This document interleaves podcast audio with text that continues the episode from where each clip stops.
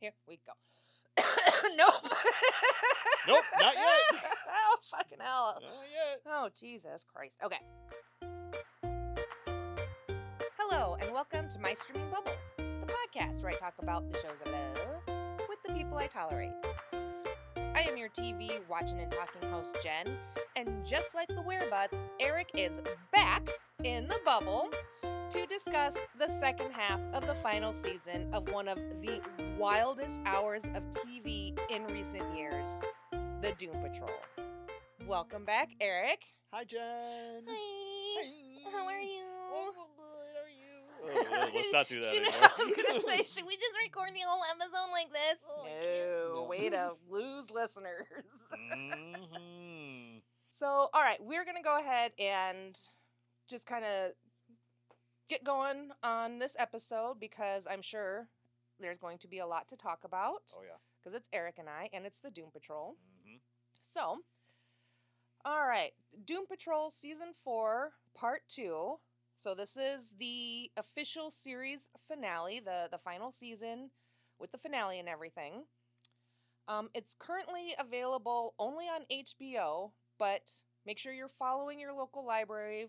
Check in with your local library on when they might get season four, because there's a good chance that they have the first three seasons because we have it at our teeny tiny library. So if we have it, I have to imagine bigger libraries will also have it, Mhm. like the one in Oregon. I- I was just you were for it. waiting for it, I was weren't you? for it. You know, we were actually supposed to go to the library together, and that just didn't end up happening. no, and that's all right. I think what did we end up doing that weekend? I don't know, something. Something. Something. else. Where I was like, uh, we could, we can make it work, but I was like, I'll wait and see if I hear from Eric. Didn't I reach out to you though? Th- no, no, not that weekend. Oh, I not the weekend we were Oh. planning on going. Oh, that's my bad. Oh no, don't worry about it. Because I was like, because I think it was still just kind of a tentative. Yeah. There were no. Nothing was solid. Mm-mm. Right. So the series stars Diane Guerrero, April Bowlby, Matt Bomer, Riley Shanahan. Okay, wait. I just have to say real quick that when it comes to Matt Bomer, like I have had crushes on unavailable celebrities before, Mhm. and just like I just get ooey gooey and gushy about him.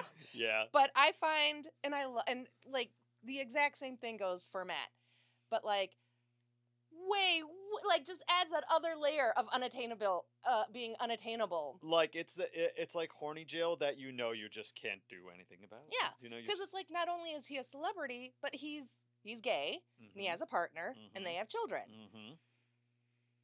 But I will still lust after that man. I do not give a shit. He is a oh, fine so specimen, handsome. dude. He's so good looking. Oh my god. It's not fair. It's It not isn't. fair to be that good looking. it isn't fair. Damn it, Matt Bomer. Stop being so good looking. you ever watch show White Collar? yes. Oh god, that's how I got introduced to him. Yeah. Oh man. I was late to the white collar party. Um, my my friend Erin, who hosts it's a fandom thing Yeah, podcast, we did an episode covering white collar for her podcast. So that's how Nice. I got into it because she's like, "Well, if you like Matt Bomer, Yeah, yeah, how have you not watched this?" I was like, "I don't know." yeah. But um, okay, so Matt Bomer, Riley Shanahan, and Brendan Fraser, Matthew Zuk, Joivan Wade, Michelle Gomez, and so many more. The TV series was created by Jeremy Carver, and there are many writer credits to give out. So here's just a handful: uh, Shoshana Sachi, Eric Dietel, Tom Farrell, Tanya Steele, Ezra Claytan Daniels, um, and that's just kind of like the first group that I saw as I was scrolling through IMDb. hmm And each of them wrote multiple episodes, and again, there are Nice. several more to list. Genius writers. Genius writers. Seriously, so funny. And then it's based on the DC characters originally created by Arnold Drake and Bob Haney with artist Bruno Premiani. And then, from my understanding, the series follows Grant Morrison's run with the Doom Patrol. Okay. So, over the years, because the Doom Patrol. Is it obvious that I read Wikipedia this morning? no. but but um the doom patrol was originally created in the 60s and then after kind of its first run someone else took over for a little bit and then grant came in and did it for a few years Mm. and then a woman took over after that, and I can't remember if it exchanged hands again. Okay. But from my understanding from Reddit is that the series takes a lot from the Grant Morrison era. Okay. Cool. So. That's awesome. So here we are with your spoiler warning and brief brief synopsis. Hmm. So what IMDb says, and I'm just gonna take the synopsis for season four, episode seven, because they don't IMDb doesn't have season synopses. But while trapped in Orqwith, Jane ropes Cliff into hunting for their longevities as Vic gives Derek his own superhero moment by taking on the Scissormen.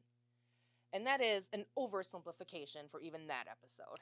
Yeah, that first episode actually of the second half of the season I thought was the most confusing. Yeah. So, what I says about the second half is first of all, I still hate seasons with different parts that air Mhm. separately. Mm-hmm. It's completely unfucking necessary. hmm Clean it up. Um, but I am gonna miss this bonkers ass show that equally does and doesn't take itself too seriously. It is a great mix of the absurd and heart with a dash of silliness and a whole lot of fun. This show isn't necessarily about these people being superheroes, but more about acceptance of oneself, all the good and the bad, and the messy ass journey that goes along with true self discovery.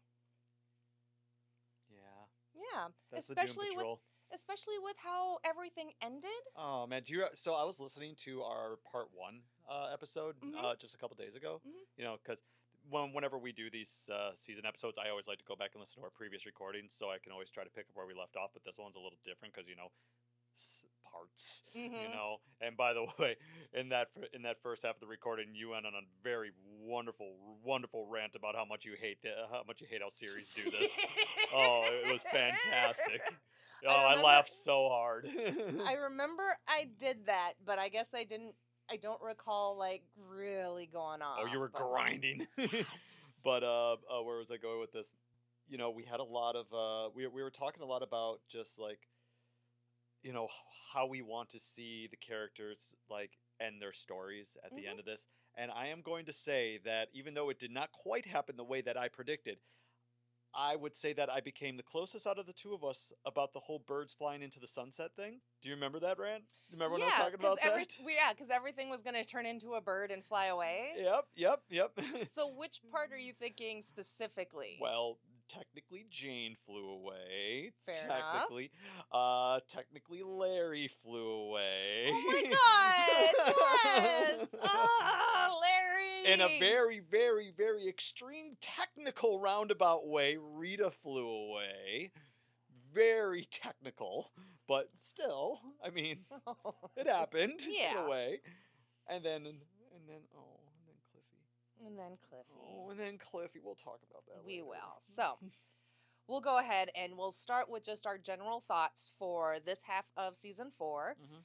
And then we'll segue into whatever rants, raves, faves, or fan gushes, or ugly cries You know we need we to do. do. You know how we do. So, what are your general thoughts for part two?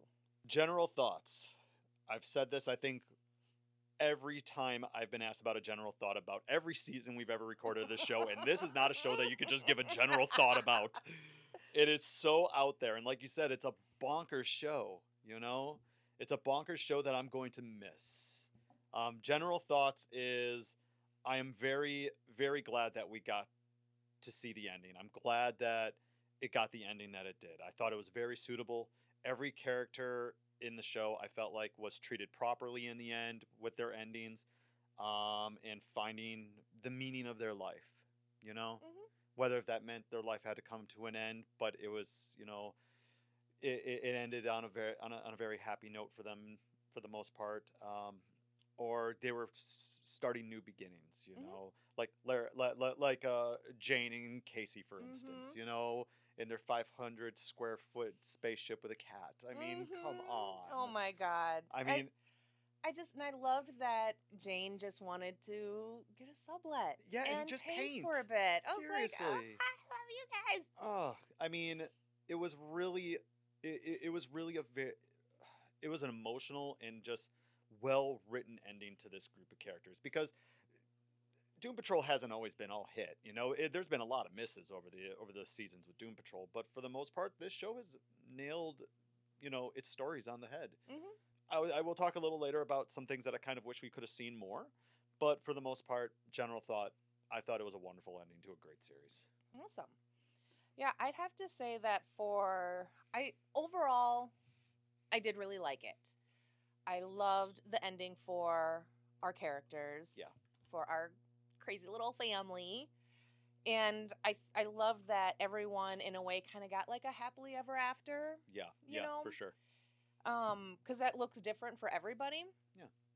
i and i loved all the bits surrounding the actual characters of the doom patrol and their moments together and their moments of self-realization and acceptance Mhm. and moving forward with their own life based on their own choices Yeah. attaboy vic Yeah, damn right. but the immortus storyline Mm. and everything with that Mhm.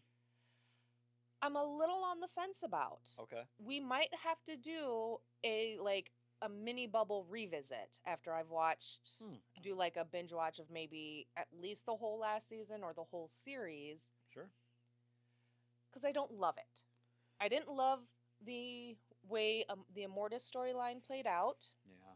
I didn't entirely love the way that the Werebutts their part played out. But because of how it all came together at the end with Immortus rising to fame, Mhm. with the Werebutts as her backup dancers and singers. Like that is so Doom Patrol. And It then is. and then the giving of the toenails to the Doom Patrol is so That is Doom so Patrol. Doom Patrol. Yeah. So I'm kind of conflicted where these individual pieces hmm eh, not really doing a whole hell of a lot for me. Sure. Sure. But when you look at the big, big picture like a puzzle and it all comes together, as bonkers and as weird and as maybe not my fave as it is, it fucking worked. And that's the thing about Doom Patrol and how this series is actually Eh, how it's always worked, you know? The series yeah. itself, if you really like if you were to read just a single script for a single episode of Doom Patrol without actually watching anyone act it out, you're going to be like, "What the fuck is this and how is it going to work?" Mm-hmm. You know, you have singing butts with a screaming banshee who's eh, eh, i- in portals and interdimensional time gods and Yes, and toenail eating to restore your youth, and uh, just there's like so many things that just don't make sense. But once you see it acted, and it, that's the thing, that's just the thing, that's the brilliance actually about the writing and the people who are involved in the series too. They make it work. hmm They make it make sense. Your your brain is still like, what the fuck is going on? But Yeah. you're still like, but I get it. Because, like, in that last episode, you know, when they, air quotes, they defeat Immortus, but really it was the singing butts. Mm-hmm. and they all kind of like vanish into some portal wormhole and then you know the gang goes back to the mansion mm-hmm. and just making pancakes and they're all old and whatever and i'm like is that seriously gonna be it for the immortus the whole immortus plotline like what the i was a little like what the fuck But you gotta like how how much Larry called it out though at, at the breakfast table. But then, but then, yes, Immortus comes back and she's all Yeah. like super famous. So the first half of the season of this whole Immortus will rise. I think what we were were not being told was rise to fame. It wasn't just Immortus is gonna rise, mm-hmm. but because Immortus had Isabel's body, this is just because I didn't really completely understand how Isabel, like, other than just spending all that time in the time stream Yeah. how she then herself became a time god and an interdimensional time god like did Immortus already kind of exist as like this omnipresent form and then since there was a living body in the time stream it kind of inhabited her I would think so. I and uh, that makes sense because she was down there for what, like ten thousand years or something. Uh, it was sh- something She like was that like ten. Yeah, it was at least I think at least ten thousand years. And yeah, so Immortus just had to have been like this omnipresence that was just there in the time stream, and it latched onto her. And you know, it's kind of like a it's like a possession almost. yes you know. that's kind of how i was maybe thinking because i'm like anyway, it doesn't matter. I'm trying not to overthink this wild ass show, but I do like that we did get some kind of ending for Isabel fucking Feathers because after she fell in that time hole, we only saw her one other time when she was floating past. Oh, when they The were in the window. top. Yep. Oh, yeah, yeah. When they had like the the squids on their head or whatever, Yeah. or jellyfish. Yeah. And so I was like, okay, so I guess she's just lost there forever, no big deal. Didn't really think too much of it. So I didn't completely hate it that it it just kind of felt like a nice clean clean up to a loose end Sure, sure. that I was like, all right, I guess I'll work with this. Yeah. This is what we're given. I, okay, we'll see. And yeah, up until that moment of her coming back and giving out the toenails and, and Cliff being all like, put it in my feet hole. I really was just kind of like, hmm. Her outfit was fabulous, though. oh my god. Oh my god, she looked amazing. so amazing. She had some pretty solid outfits. She did. I'll give her that. That uh, Mortis has style. Yes. um, yeah. I, I you know what? In, in the first uh, half recording we did, you know, I the one theory that you know we came up with that we were like, oh my god, that would be amazing. Wouldn't that be something else? Is that we thought uh, Keeg was gonna be a Mhm. Mortis? Like we were just, but we didn't know what a Mortis was. We knew nothing about anything about a Mm-mm. Mortis, and you know, I, I see where you're going about the Immortus, you know, storyline just kind of being a tad disappointing. Like again, they made it make sense, which is good. mm-hmm. All right. Um, I mean, come on, this is a show with butt cannons, cock cannons, and Butt giant hunters. butt and hunters. Beard eaters. And fucking beard eater. You had to go there. Yep. Uh, but I, but you know, I feel like with ev- with the way that they were uh, hyping up Immortus in the first half of Mhm. season four versus what we got in the second half, it did seem like a little bit of a letdown.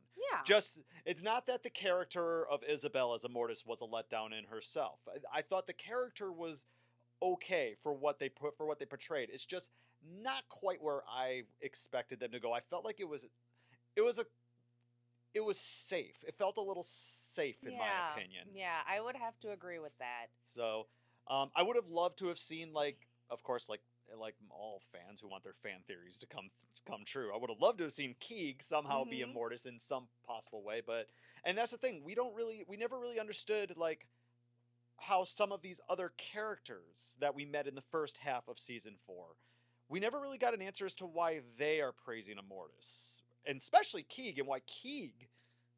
Well, Keeg, Keeg's whole thing was that he was afraid that he was the reason that Larry was going to die, or that him and Larry were going to die. And so Immortus was that empty promise of everything will be okay. I just they feel like Keeg is a stronger presence than that. But you Keeg is a child, comparatively speaking. Keeg is a child. Oh, child. yeah, I suppose you're right. Yeah, it So- does. It, still growing, still learning. Yes, Yeah. yep. Okay. Maybe all powerful, but still.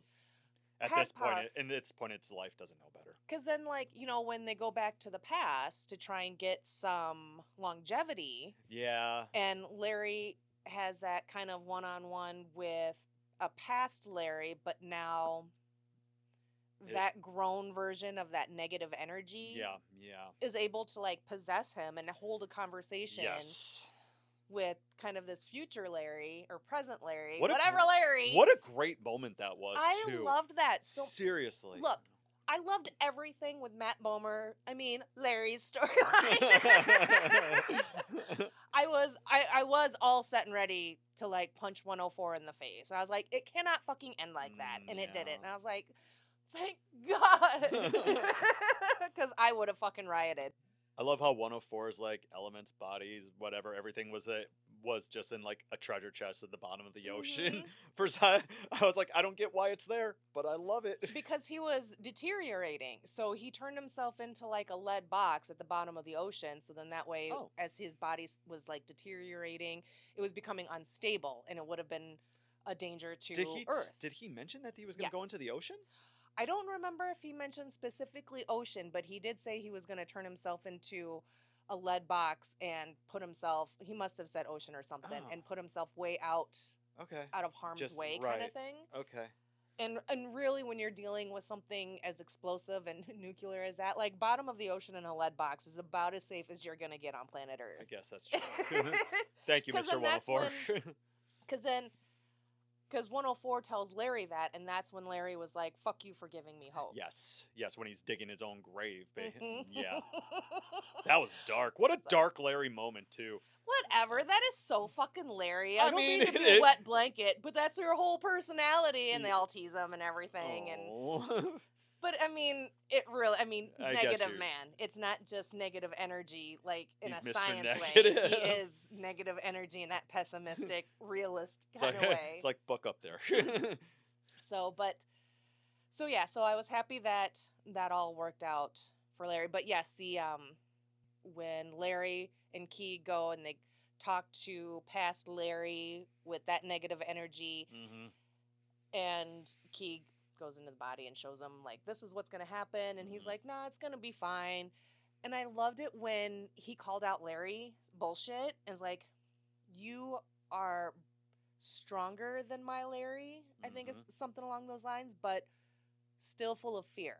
Yeah. And that's why Keeg is has is full of fear.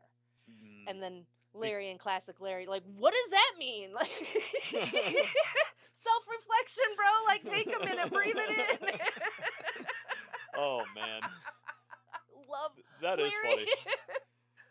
Larry is just ah man, you know, I think of every character on this show. Larry will be one who I think I'm gonna miss the most. I mean, I'm probably gonna say that about all of them, Mhm. but Larry is just you know he's the heart of the group, and you're gonna miss you. You you can't have the Doom Patrol without without Larry, and Yeah, he he's that the voice of he's that voice of reason. Oh oh my gosh, I didn't think about this till I watched the epi- the last episode yesterday, but when they uh, show showed the shot of Larry making his pancakes and bringing it to the table, all, all I could think about was, this is the last time we're gonna see Larry's pancakes. Aw. And Larry, he, Larry's known for his pancakes. He's like they're like the most perfectly round, perfectly fluffed pancake.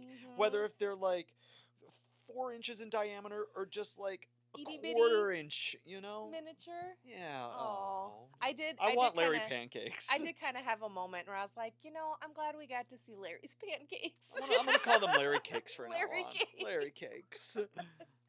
So I was very happy. I'm glad we got to see more of Larry's face, aka Matt's face, because Mhm. as we've said, it's just it's so pretty. Oh, and, how, and, and you know what I love about Matt Bomer? He can sing so he well. can sing. Oh, yeah. what a voice that guy has! Oh my God. gosh. So we'll obviously talk a little bit about each of the uh, all the characters, but I have to get this out of the way right now. What? That fucking musical episode. Happy Immortus Day. Happy Immortus Day. Happy Immortus Day, everyone. So, I am a sucker for the random ass musical episodes, Oh, I know you are. and I was so happy that they did one. Like, and I I think I knew that from like some of the trailers and stuff. hmm Um, but I forgot about it. I remember I teased you when I, when I first watched it through. I was like, "You're gonna love this episode," and you're like, "Don't you fucking spoil it." so I here are my notes because it wasn't a whole hell of a lot because I was on cloud nine because I was like, "Wee, this is so much fun." But uh, oh man. so my notes start off in all caps. Hold up, who's doing the a cappella version of the theme song? Uh, and then I wrote, "Is it Pentatonix?" Everyone, shut up! I love this. Um, I could not find who it was. So Really? yeah, did Huh. you? Anyway, No, I never looked it up. so then I've got gasps, all caps. Oh my fucking god, is this a musical episode? Immortus's World is a musical? Laughing face emojis. Um, and then the quote, Good morning, sex ghosts. And I was like, Oh my fucking god, I love this show. And then Jane starts singing, and so she has done, like, the actress has done singing in Encanto, and she sang, and I, so I was like, Oh my god, Diane Guerrero, I love you so much. And then Cliff is just, I just wrote Cliff, exclamation points. And then loud gasping noise, Matt Bomer, oh my god, oh my god, oh my fucking god, heart eye emojis. and then I'm such a sucker, such a fucking sucker for random ass musical episodes. And then towards the end, Immortus is singing a song to the theme song. And so I liked her usage of the good. theme song in that moment. Mhm. And then the MVS, most valuable singers, goes to the sex ghosts. Oh, the sex ghosts were absolutely brilliant in that so episode. I'm really, I am like really happy that the sex ghosts kind of got a moment in the flesh, Mhm. and uh, Were you planning that out? No, it just came to me. Um, it was, it was, it was a perfect like. I love it. I love it. Of course, Doom Patrol has to do a musical episode. The fact that they didn't do it sooner, and it's so DC fine. too. yeah, and it's like it is. It really is so. d- Every I mean, think about it. Every DC show that you can think of, maybe except for Titans, has musical episodes. I mean, Flash had a Flash has had like two or three musical episodes, haven't they? Flash had a musical episode that was a crossover with Supergirl. Did Arrow ever have one? Actually, Arrow seems too way too serious to have a. If Arrow had any kind of musical moment, it would have been would have been during one of the crossover episodes. makes sense. Um, I don't recall Oliver Queen doing any singing or dancing because you know he would have been so Oliver Queen about it and just pooping all over Just it. brooding the entire time. But, um, but yeah, I, not that I can think of. Okay, maybe it's not as DC as I thought, but for some reason it seems like DC throws a musical episode into like every one of their series. But maybe they don't. I don't know. That's- Well, Peacemaker had a whole like musical number for its intro, That's true. which doesn't. I know it's not necessarily the same thing, but I loved Peacemaker's intro with the dancing and the flipping and the people off and and the song too. The song was fucking hilarious. Hmm. But um, but yeah, I love that they did it. Part of me kind of wishes that it would have happened sooner, but it's perfect for a final season. I agree. Yeah, totally agree. So that's really I don't even remember anything else that happened. Obviously, it moved the storylines along. I remember I wrote that uh, Diane Guerrero and Matt Bomer's voice is just like uh, they they, they just really uh take that take that entire episode. Absolutely. But then I think I wrote something like, and then I was like, and Brendan Fraser is just singing. Yeah, yep. Because Brendan Fraser cannot sing. Oh my gosh. Whatever. He mm. was the lead singer of the Lone Rangers. Yeah, in 1991. he's- So? it's been a minute. So just. I also really enjoyed Michelle Gomez's bits because it's like she it's like she was singing, but she was still very much Madame Rouge. oh yeah, she knew she knew what was going on Yeah. too. Yeah. So I just I love it. I love Michelle Gomez. I'm gonna Her miss seeing her in this role. Oh, I know. Oh, and I was really worried for her at the end for a hot second. When at she was like point? in the finale, when everyone's kind of going off and doing her, their own Oh, thing, and she was she all has just that like, she had that moment with Vic, and Yeah. she's just like, mm, vodka sounds like a great way, and yeah. he kind of helps give her a bit of a pep talk. And then when she's like, "Can someone be bad and good?" I was like, "Yeah, Suicide Squad, God the Suicide Squad, the my bad." Suicide Squad. No, no, and you're right. I mean, and I, I actually really did. I think I appreciated it more the second time around than I did the first of her, the ending of her story of her going back to the ant farm Mhm. and just setting it ablaze. You know, yes, and if at first- anybody was gonna do it, it was gonna be her. Well, and at first I was like, no, no, you did not just default going back to the ant farm because you're that lost. Like, no, Madame Rouge. And then they showed her with the flamethrower. I was like, Mhm. yeah, Madame Rouge. It reminded me. Uh, do you did you ever see uh the movie? Um, oh, I want to say, oh, it's a Jim Carrey film. Oh my god, I can't think of what it is. You know what? All right, there, there's a Jim Carrey movie where he's in the bathroom and he's punching himself in the face. Over liar, and over. liar. Oh, is that liar, liar? Mhm. It so that that scene- Kicking my own ass. Do you mind? you know where I'm going with this, right? Where she goes back in time just whoops the shit out of herself. Oh, yeah. Oh, stamping her head with the weapon stamp. She's like, I'm kicking my own ass. Except that one was so much sadder because it that really was just It was so emotional. it was so much self-loathing, and she's like, "Cause I fucking hate us." yeah. And if she hadn't gotten pulled back, I really moment- hoped that, you know, for her, it brought her peace. But, you know, that's something we'll never really know. I think there, I would think that there was some kind of like, it was somewhat cathartic, but at the same time, it doesn't solve the problem. No. You know, She still did what she did. She's yeah, and she still. I mean, even after that moment, she still hates herself. You know, when it comes down to the big uh, showdown with Immortus, and she flies away. Mhm. She flies. Yes, she goes to Rita, and Rita. I loved Rita's response. She's like, "Cause you know I'll hold you accountable. That's why Mhm. you came back to me," kind of thing. Yep. But Rouge's whole thing of like, I'm a fucking coward. I flew away. Like, what the fuck? Like, I can never change, kind of thing. And then her and Rita have a very nice, genuinely nice, sincere moment between the two of them for this like last season because it was so rocky Yeah. the whole way. Even they had like a nice moment in the first part when they were kids, Yep. Yep. and even Rouge said something like, "We had, you know, we let's let's not forget about that." And uh, Mhm. Rita was still just kind of like, mm, but Yeah, still kind of fuck you a little bit. Yeah, but Rita, yeah, Rita straight up called her a villain, you know, Mhm. and this oh, that she was the monster. yeah, she was a monster. That was it. Yep. And you know, with this is basically at the time where, you know, you know, Laura DeMille, she's trying to, she's really trying to repent for what she's done, and Mhm. you see throughout basically this, and especially the second half of the series, and towards the end half of that, well, all actually this entire fucking season, really, just how how much regret she has just lived with, and just how much it's fucked with her head Mhm. over the years. But also, you know, her joining this group has done so much for her character from when we first met her up until Mhm. this very last episode. Even though she was still very, very depressed and just, like you said, just not happy with who, what she had done. Of course Mhm. not. And just everything. It's just her joining this group was the best thing for her because it brought a lot of self realization on, and um, she she I feel like even though she'll never be able to fully atone for what she's done, I think her going back to the ant farm and burning it is the closest to atonement she's probably ever going to get. Absolutely. At and least I- maybe in her mind. Yeah, and I think too, you know, the the rest of the patrol forgives her. They accept her as, you know, as a member Yes. and as family. Yes. And I think that is going to do, a, you know, and that does a lot for her. Yeah. And she had that moment, you know, that moment with Cyborg uh, after everyone, when everyone's leaving. Mhm. It was just kind of that moment of being lost and Mhm. thinking like she can't go on without this group, without someone, Rita or otherwise, to hold her accountable for her actions and to keep her on the path that she wants to maintain. Yeah. So She's relying too heavily on them and not Exactly. so much on herself. Yeah. Exactly. And that's kind of been all of Patrol's thing is that they that's kind of the lesson that they all learned at the end via Rita's death Mhm.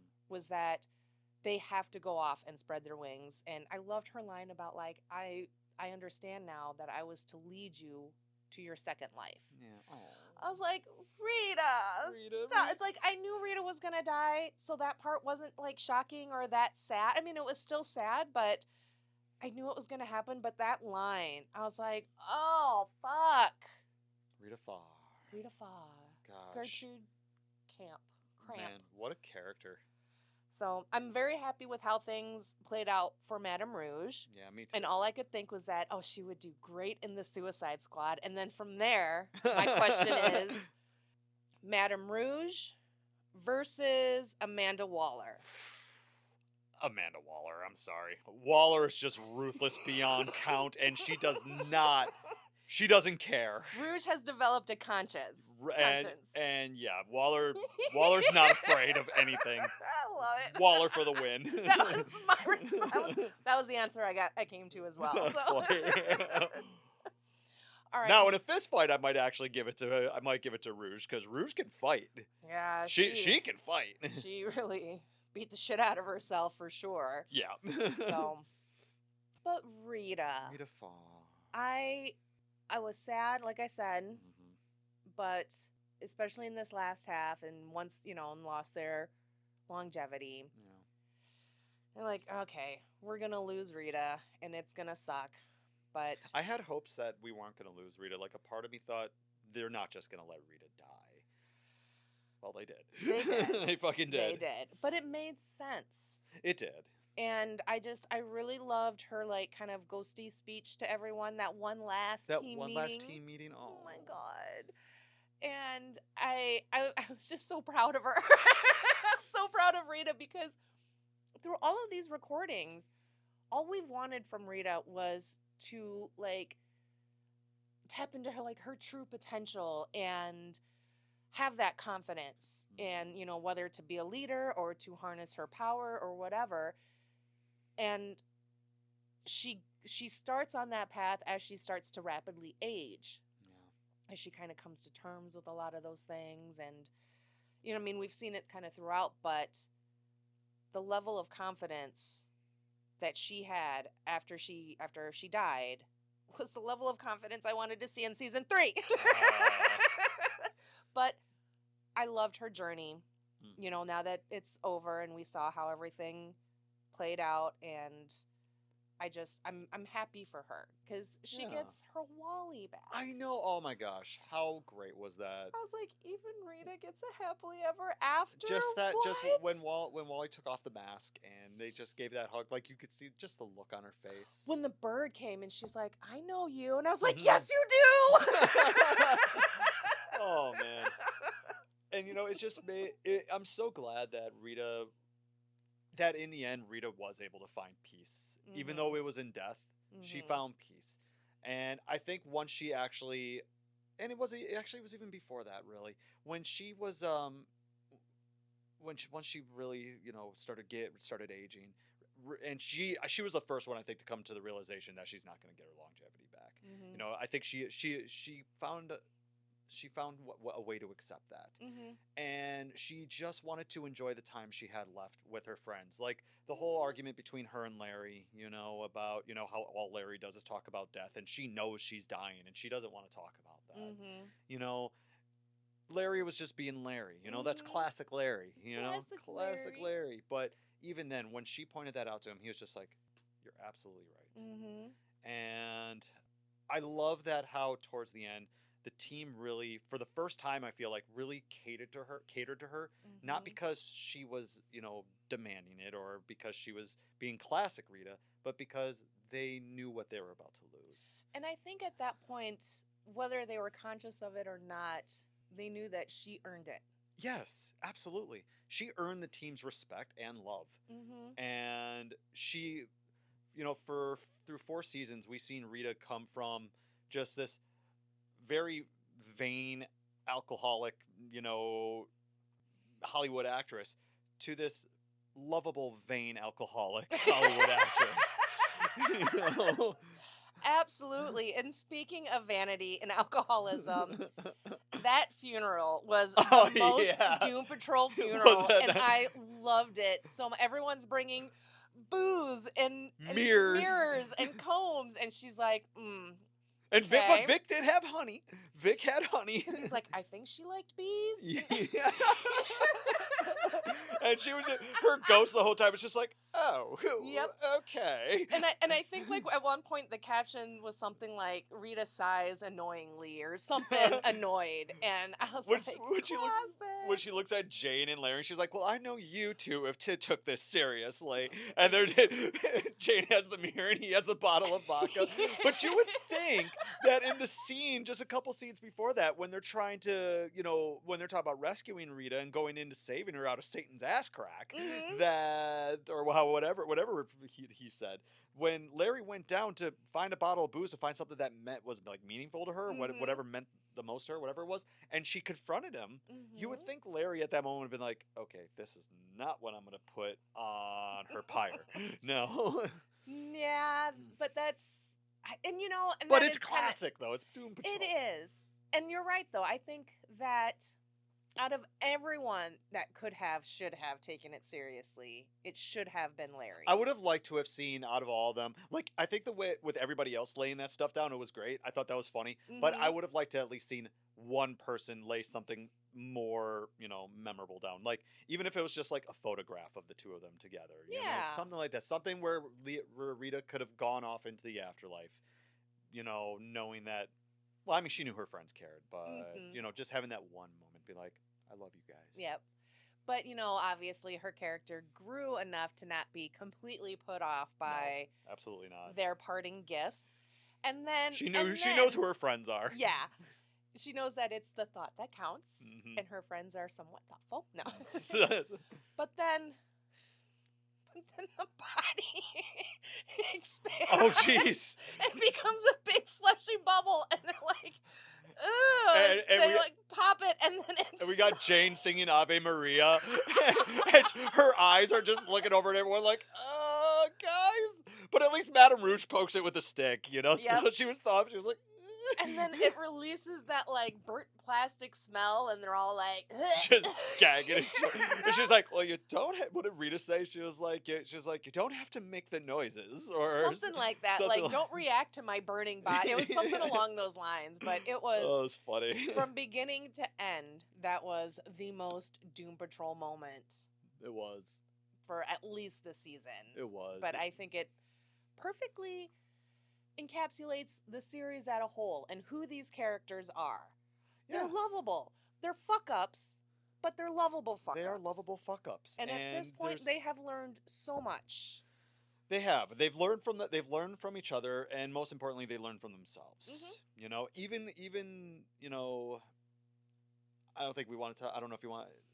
You know, we'll talk about Cliffy in a little bit, but um, every single one of, one of these characters throughout the years, you know, they actually a little bit when you look at it, they learn a little more and more about themselves as every Mhm. season goes on. Absolutely. You know, and through each episode, I feel like maybe not all of them at once, but at least one of the characters comes to a little more self realization. Um, And I feel like that kind of growth in these characters, specifically these characters, is incredibly realistic because these aren't leaps and bounds of growth and change. right. These are baby steps. Oh, yeah. because they didn't want to become a super team. You know, Larry and Rita were fine with being reclused in Niles's mansion and Cliff with his racetrack. Like They They just were- wanted to do they were thing. fine with just being depressed. Cliff could have stared out that window for the entire for as long as that brain would have lasted. Yep. Honestly, so, but um, and Jane, I think I am. I was very happy with how things worked out for Jane. mhm, and the whole underground, which is at the Mhm. upper ground now because they're all up.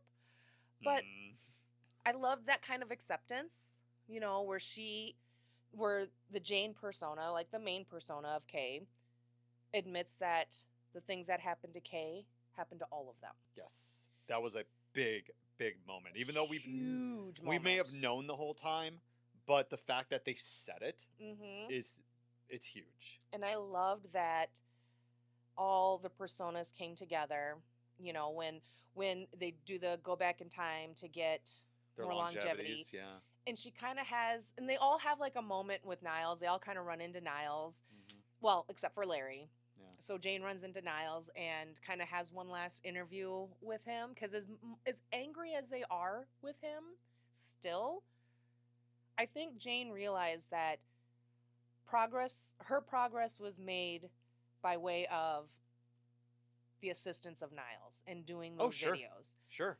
And so she's still mad, but she's like also panicking because she can't find everybody. She can't get to the underground. hmm And I loved that these two kind of had one nice, one final nice moment together. I agree, and I think that with Jane, Kay, whatever Kay will say, you know, watching all. I mean, she sat there and like watched all those videos of all of her other personalities being interviewed, and then Kay when when Kay finally surfaced. I think it was was it last season, season three, when Kay surfaced and she uh she took the bike. Um, yes. yeah, and Vic did the interview with her. Um, Mhm. you know, it was. I think that was the beginning hmm of just Kay coming out and realizing that she can be herself now. Mhm. Like like she still was she was still trying to figure that out and how she was going to do it and she needed Jane and the others to help her with that. But in the end when she became the kaleidoscope and they all just became really one personality, hmm you know, Yeah. it was it was such a beautiful moment for that character. It was a ki- this was the moment that this character deserved more than anything. I completely agree. because I loved it. if there was any character on this show that that needed peace of mind and to move forward with their life, it it was Kay. hmm She deserved it more than anyone. And when she finally said the thing out loud, hmm that was I you don't forget, but that's probably the moment where she was like I can start to let go. I can Yeah. move forward, you know? It's part of that acceptance. it was the whole thing they were saying in her in, throughout like the Yeah. that one episode say it, say, Say it, it, say, say the it. yeah. So and I and I love that because yeah, again, it's part of that acceptance of we accept ourselves, all pieces of it, all personality types or traits, and all the trauma, all the good and the bad. That's what makes who we are. Absolutely. It doesn't define us. No. But it is a part of us, and Right. it's about how we choose to move forward. Right.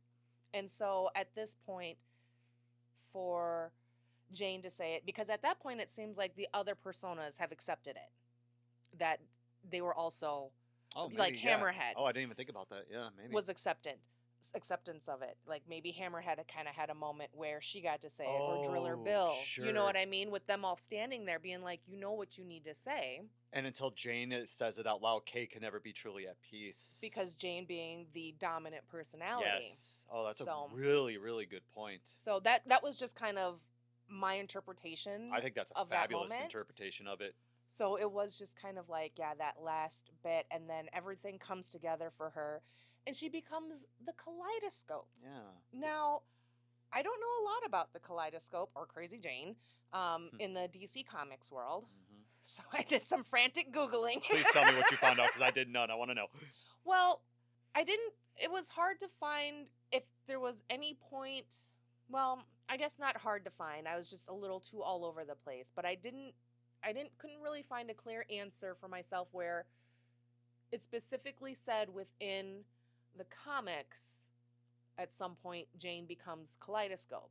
Because the only thing about Kaleidoscope I know of is that she makes a very brief appearance in Belle Reeves in The Suicide Squad. She's the Oh. one that's got like um like a stained glass kind of face paints Oh. on. She's got like a little bit of like a red or orange going across her face, and it's very kind of like um like a stained glass Son kind of a look.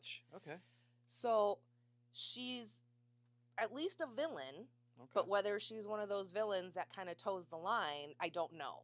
Hmm. So I would love to learn a little bit more. Please don't overwhelm me, listeners. But I just, I just kind of thought that was an interesting choice. Like if if Crazy Jane in the books never becomes Kaleidoscope, or those two characters are so separate and far, you know, their own things, Yeah, yeah, yeah. the choice to bring them together, I don't hate. But then again, I don't know the characters well enough to be I- mad at it. And I know uh, you've called me your comic book guru, but this is something I don't know. I don't know anything about, so I don't even know where to start on that. Yeah, I'd you know I might have to see if there's um some Doom Patrol um graphic novels or something I can get from the Oh, library I, I'm sure there are. because I'm just be. a little curious. Okay. But either way, Do I your research. my research. But I love that, and I loved that Jane or Kay. For Kaleidoscope, but also for Kay Challis. Which I just I love that so much. Ugh, She gets to go by her name, but also their name. That is awesome too. How great was that? I mean, and uh, you know what? I'm gonna throw it out there.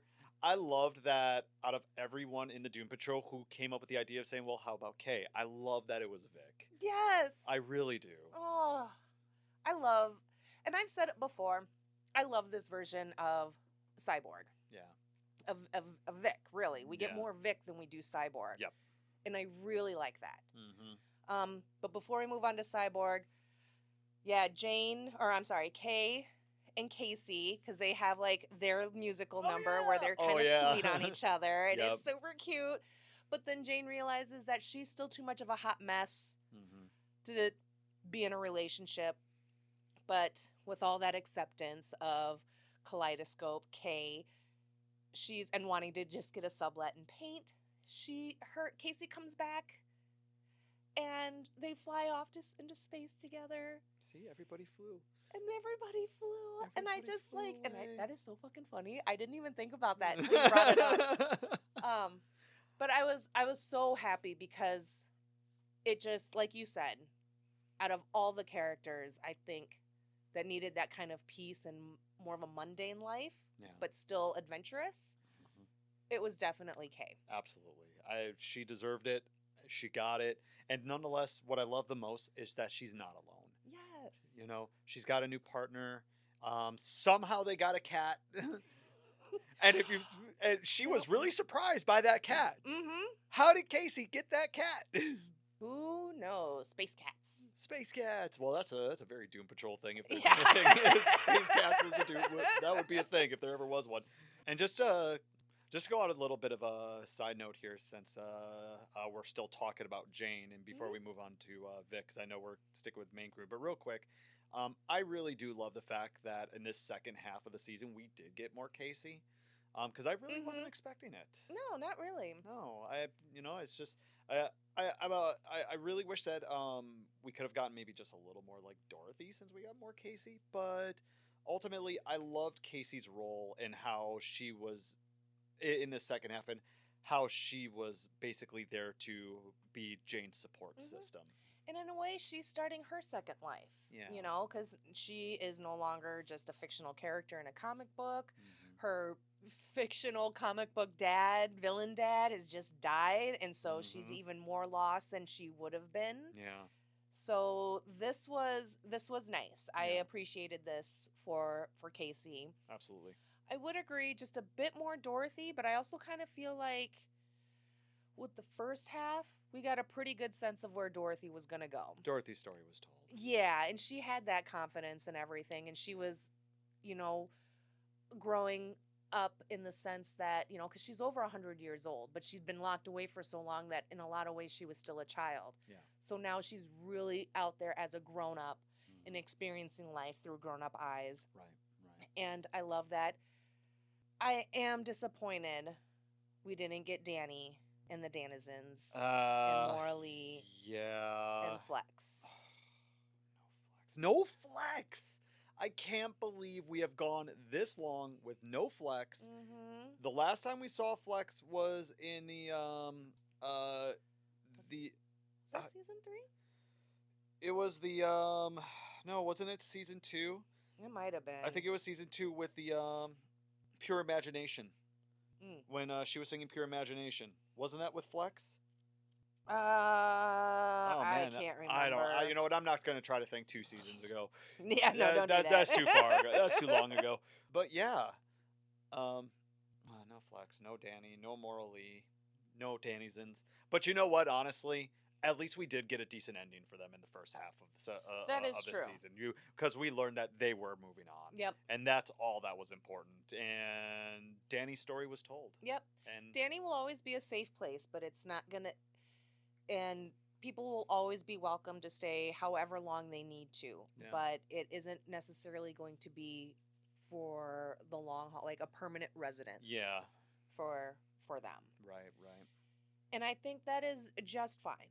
Yeah. And I love that for Danny and the Danizens. so. Absolutely. But it still would have been nice to see them in the musical episode. Oh, at the very least. At the very least. I would have loved to just see Maura Lee just like come out of nowhere, sliding down the hall in the most fabulous But dress. I suppose they kind of had their musical moment when they had that big party in the one season. Mhm. I, I think that might have been season two oh that we're yeah, talking yeah. When, about. when Matt Bomer and all them went. Oh, that's when they found Danny for the first time. well, the, the the party at the mansion. Oh, at the mansion. Oh, I thought you were talking about at the club. Okay. Uh, That's I when mean, we fir- yeah. when we first met That's Maura Lee. true too. Yeah, so yeah. this show actually has had quite a few musical numbers if we think about it, oh man. but never just a full blown musical Right, episode. right. You know. So okay. Uh, Ugh. all right. So our boy Vic. Our boy Vic. I was, I, I fucking knew it with Vic and him choosing the tech because I know in the last episode we did talk about whether or not Vic was going to become cyborg again, and Yep. we're like, well, he kind of has to. Yeah. But it's gonna be how, and I think at one point I was like. Maybe he has to save his friend Derek, you know, while they're Sure. still in that netherworld. But they got out of there. Like that whole thing ended again, that whole like netherworld or wherever they were with the scissor people, that other dimension, Mhm, like mhm. all that build up and then just like, oh, we're just gonna leave now. I actually did. Out of all the episodes, the very first one of season of part uh, two of this season, I didn't like it. O- Osquith, Osquith, or or Orsquith? Orqwith, Orqwith? whatever. I didn't like it at all. Um, it felt like a rushed, like a way to kind of quickly rush that whole storyline and that whole setting. How do you use the first episode of even a second half of a season? How do you use that as your filler episode?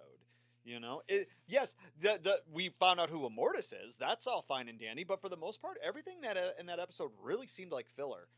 Um, yeah, because it was, yeah, because then like all of those Immortus followers died, you know. Um, hmm Torminex, Terminex, whoever, Casey's Terminex. Casey's dad, yeah, and yeah. that other random doctor lady. Uh, That yeah, who we like we learned absolutely nothing about. Who I felt like she was just a pointless character. Yeah. yeah. So, but yeah, I mean Vic and Derek though. I mean honestly, if anybody were the stars of that episode, it was Vic and Derek. Oh, absolutely. I mean, Maybe that was the point of that episode was to give Vic and Derek that much more time to fill in Vic's storyline and building off the the friendship of Vic and Derek, but also Yeah. that rocky past that they think they were still coming to terms but with. But there was still there was just so much so much else going on with that episode though that it was kind of hard to like really center your focus on that part of the Mhm. story like you had everything with uh Jet with, with Jane and uh Cliff getting sent to that alternate reality Yep. you know and via then the- yeah and then Rita, Rita, Rita and then Rita and uh, uh Madame Rouge are getting drunk and bring the cart of cart of liquor to- Okay, I loved the drunk rescue, but That was funny. I, I did love how when they got trapped in the bubble though, Yeah. and the cart was just outside the bubble, and they're like, no! oh, that was just that was that was classic Rita and Rouge right there. oh, absolutely, absolutely. um, but, yeah, that was yeah. But aside from that particular episode, I really did enjoy a lot of the time that we got, a lot of the Vic and Derek moments we got, especially after uh, uh, cats. Cats. but I do love that, you know. Um, where was I? I lost my train of thought because of Sarge. yeah, I'm, I'm sorry about that. Um, Rita, Rouge, and their drunk rescue, Yeah. and then Derek and Vic. Oh, all right. So what I was saying is, aside from this episode, I really love that we got a lot more moments though between these two. Especially, um, I uh, got the episode right here. It was like the it was the second to the last episode where uh, they're in the time uh, portal patrol. Yeah. Yeah, and he, and Vic gets in contact with Derek through the robot. Yep. Um, and we find out that he's actually contacting the future, and we learn right there that Vic becomes a teacher to these students, and Mhm. I love that. Be- oh, I just, I really, really did think that was a great moment for him because we saw his future Mhm. Before was- before we even knew what was going on with anybody else, and we knew Vic was going to be okay. Yep. And I love that for him. Yep. And I love the self acceptance for who he is, for now who he is, his version of Cyborg, Mhm. not his father's version. Yep. And I love that Cyborg has been upgraded because that actor was in an episode of Doctor Who. Yes, he was, and also just Local like the like the little uh, like engraved sigils that he has in his in, in, in his armor. Mhm. Like, and they're making fun of him because they're like, "Why do you need a reminder of us?" It's like, Y'all dying. Did you forget that? That was my internal thought at that oh, moment. my, what I was thinking is because he he knew his future before any of them knew theirs. Is that because he knew he was about to uh, become a teacher because he had that interaction, minor interaction with Um, his future self. See, I looked at the the armor tattoo or whatever of the Doom Patrol as his reminder of the Doom Patrol from when they're gone. Yeah, well, I mean that that that is the case too, and you know Vic is very proud of the people who who he has worked with. Mm-hmm. He's been frustrated as shit with them. Don't get me wrong, Mhm. but you know that's his family. You Yeah, know, you know that is his chosen family, Yep. and I'm very very happy for that for his character. You know, Vic. I always felt like was the, um, for lack of better words, kind of the mo- more vanilla of all the characters. He's very um, superheroish, like what you would Im- imagine, like kind of like stereotypical superhero kind of character would be. Um, but he has this tragic backstory, you know. And if you look past the superhero shit, Vic is just as fucked up as everybody else. Oh, absolutely. You know, it's just that his version of being, you know, and him being fucked up and him dealing with his traumas, it's not as I hate to say this, entertaining as like say like Cliff's, you know, for instance, or maybe even sometimes Rita. Well, and I think too because people are a little bit more familiar with Vic Cyborg's tragic past. Sorry, I'm very burpy right now. Okay. Um, you know what I mean? I mean, there's a there's a lot of cyborg story out there, way beyond Yeah. Boon, Boon Patrol. but but you know what I mean. I think out of all the characters that we have here, Cyborg, uh, Cliff, Larry, Rita, Jane, and Rouge, the most well-known backstory is going to be Vic's. It's I would agree. Cyborg. They don't really need to. They didn't really need to do a whole lot more with his backstory. I did like that, especially with this season. Not only was it about him accepting himself as a superhero type and kind of not being able to walk away from it, because even without his tech, he was still trying to do the superhero thing. Yep. Um, but more like reconciling that past with his friends. Mhm. You know, because in the first half they try and go out for pizza and laser tag and have fun, uh, but a couple of them are still very upset by how everything went down after Vic's accident. And in the Orqwith or whatever, in that first in episode seven, the first one of the part Yeah, two, uh, him and Derek kind of have a little tiff about, you know, Derek's point of view of things. Well, you were a hero and, you know, and this and that and blah, blah, blah, and you just left us. Yeah. But then Vic also had, like, they both had very valid points. Yes. And my note to that scene was, you both fucked up. But I liked that Derek accepted his role or lack thereof in their friendships kind of fallen to the wayside during that time period. Right. Right. And I think that also helped Vic to also accept kind of his role in in that and really Sure. evaluating this superhero life but being but also just a regular hero type like teachers. Yeah. Oh, well, but, oh, that's a really good point, actually. You Sure. know? He could be a hero without having to really save the world with his arm cannon. And you know, and that's what he tells the students at the end when he not the future version of him, but when he goes Yes. To the school and he's like, You guys are gonna save more lives in your lifetime than I will by myself in like a day. Yeah. This is more important. I did love that one kid though, who was like, "Man, this is corny." Oh my God, I thought love that it. was hilarious. I was like, "Okay, someone said it. Someone said it." I was like, "Would I have been that kid? I may. I probably would have been that kid." Man, this is corny. oh, so I, I love that. I'm I'm very happy with how Vic's storyline played out Mhm. and concluded. Do you think we could have maybe used a little more of his dad in this last season? No, I You- don't think it was necessary. You think just like the one, like like two different? No, it was Mhm. one scene, two scenes that they Mhm. had together. You think that was about that was good enough? I think so. Okay. I really like. I mean, in the end, I mean, Vic's father was someone who I loved to hate, but Mhm. I didn't hate him because he was a bad guy. I just hated him because of the decision he made to, you know, you know, Cyborg is for- kid. Yeah, cyborg his kid. That's a good way to put it. But ultimately, he, in the end, he was very genuine with his son and Mhm. was like, "This is your choice." You know, he doesn't want to do this because he doesn't want him to do this because this is what he would want. Mhm. You know, he wanted to make sure this is what he, he wanted. Yeah.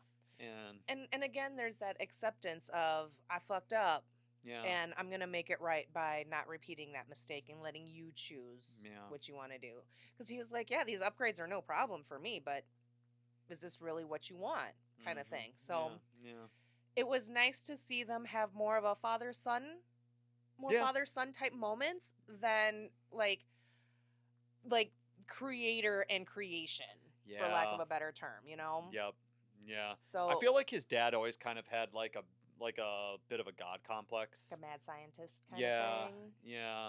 A bit. Um, but he only expressed it with through his son and his Mhm. and it took a lot for Vic to kind of stand up to that and over the seasons we saw him getting you know more and more confident in himself to be not not as a hero but to stand up to his father Yep. you know Yep. and that that's that's great that was great progress for the Yeah. character Yeah. Mhm. And I will always appreciate that this show gave us more Vic oh yeah than Cyborg. I think that was the right move in the end Absolutely. because the last two seasons have been yeah more Vic than anything yeah. so I love that And I think, yeah, definitely a way to humanize a mechanical type character and bring him down to the level of these other broken people. Mhm. okay. You know what I was thinking about?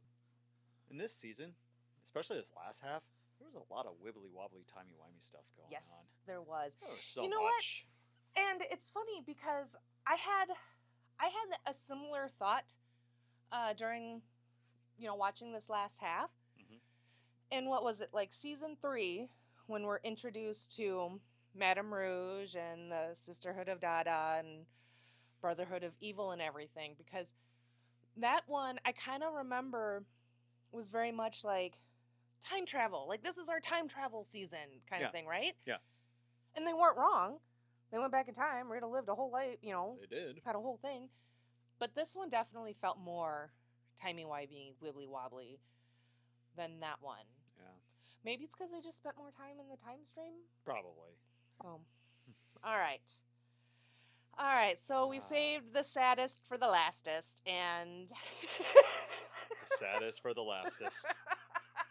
And how could you? How could we not? Though. How? c- I mean, look, it, this podcast is either going to start with the saddest shit or end with the saddest shit. no matter what, you're gonna get depressed. you're gonna be sad.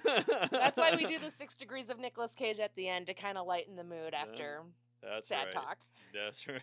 So, Do you want to say it? You say Cliff, it. you you go ahead. You're the guest. Cliffy. Cliffosaurus. Cliff Steele. Oh, it's sad, man. It is so sad. I, I don't know really. I, I, I didn't actually really know how to prepare to talk about Cliff tonight.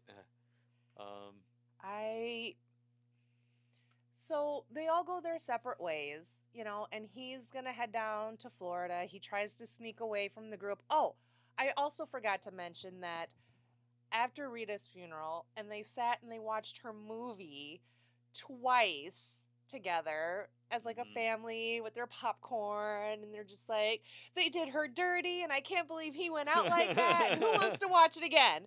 Um, I loved that Yeah. so fucking much. it was a nice moment. Um, but then in the morning, Cliff's not there. Mhm. Jane kind of catches him as he's trying to sneak out, and they have a nice little moment. And I'm glad they got a moment because, you know, it was always kind of more Rita and Larry, Cliff and Jane. Yeah, yeah, true.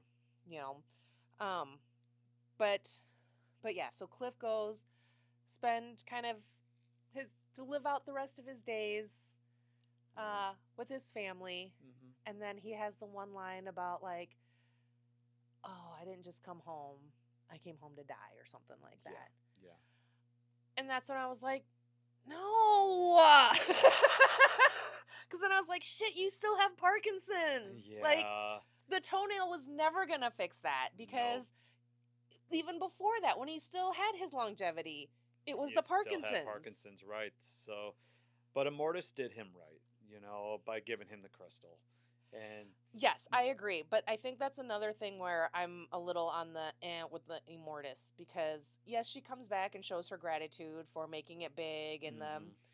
in the time stream, and here's my toenails, and here's a future seeing crystal. Was just kind of another like, what the fuck, Immortus moment. Not with the gang, but just like, like wh- who is this character? Like Yeah. what is like what what is she trying to do? like what is She- going on she with is this? kind yeah. of confusing. So, but- but I think that again was just more based on our buildup and expectations of Well- what Immortus was going to be, Well, and they then really did make Immortus seem like there was going to be this big, badass fucking god, and you know who was absolutely relentless and ruthless, and in, in which way they kind of were.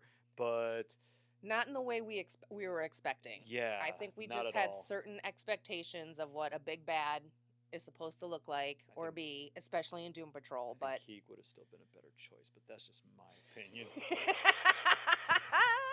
I want to know what I want to know what a, uh, an Immortus Keeg would have pulled off. That would have been insane. Considering Keeg is a child, God knows Mm, children are not smart. But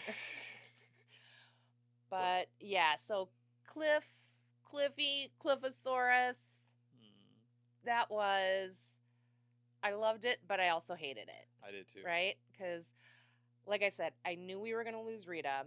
I was not expecting to lose Cliff, even after he has his line about um, coming home to die. hmm I didn't think we were going to actually see it happen. I know. And the fact that it's the very last, Last scene. thing. And it fades to black. I was Oh. like, no! Out of all these like lovely, heartwarming, bittersweet, heartbreaking moments, that was the one that made me cry. Uh, yeah, I don't blame. I it, it, I didn't cry, but oh, I got emotional. I was I just was- like, no. Like the second time around when I watched that scene, it hit me a lot harder than the first. Like the first time I watched it, I was like, and the second time I was like, oh my god! And I was like, Cliffosaurus. I w- I like it was seriously like, it, it's like watching. I, th- I feel like everybody has like a favorite uncle. okay. Okay. And you just watched your favorite uncle pass away.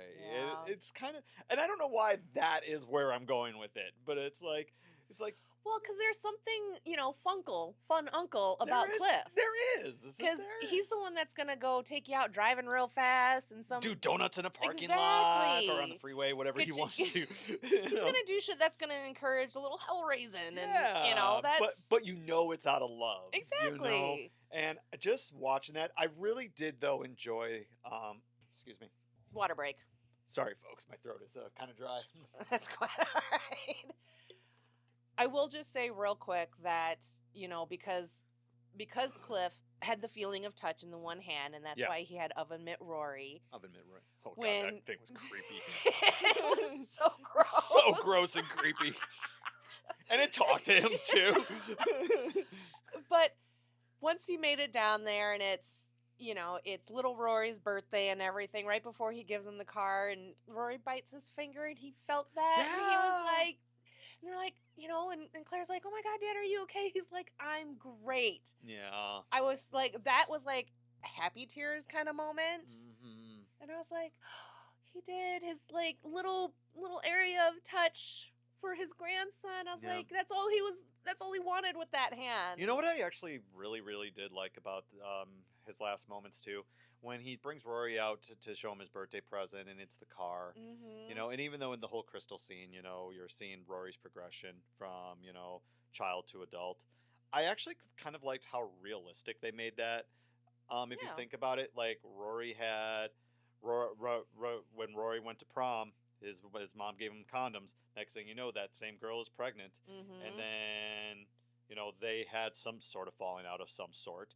And then his daughter, who Mhm. ended up getting pregnant young, because you could still tell he was kind of young. oh yeah And then he became a grandfather, and you could just see the look on Rory's face of just how proud he was. mm-hmm. You know, I kind of like that they did it that way because, not to sound like this is a stereotype in any way, but there are, you know, young families that are started because of oops babies, you know, prom night sex, stuff like that. I mean, that shit happens, you Yeah. know? And I like they went that direction because that seems like something that would happen on with Cliff's family having Mhm. babies, young oops of babies and stuff like that, not really planned. And um, it just seems to fit the character of Cliff's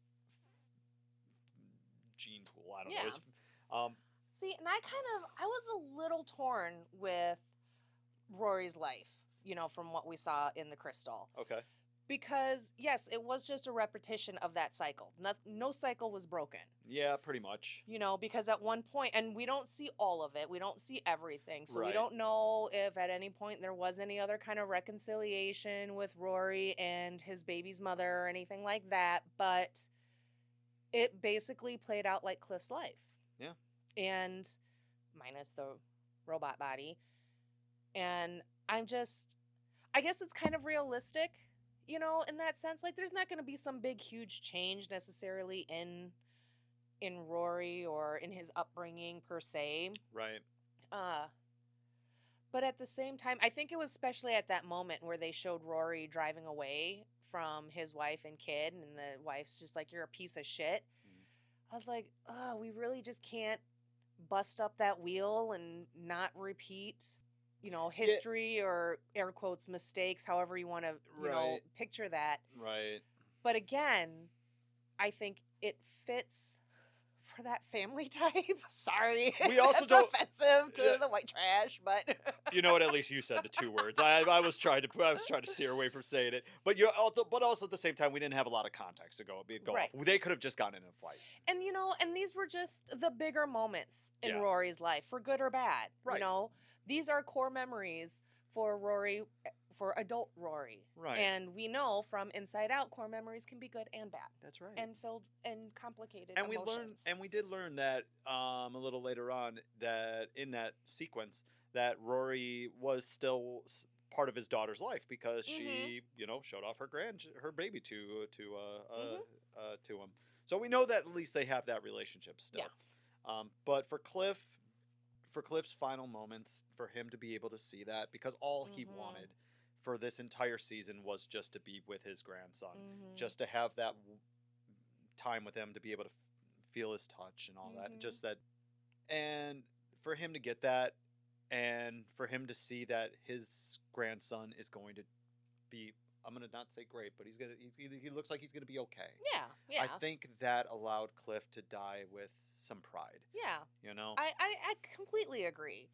But you know, I guess it was just kind of a small thing where it's like, really, the, cycle's gonna repeat. Like, I know, I know, but like you said, it's like it, it's kind of fits perfectly with that family. I don't mean, Mhm. yeah, again, don't mean to talk complete shit.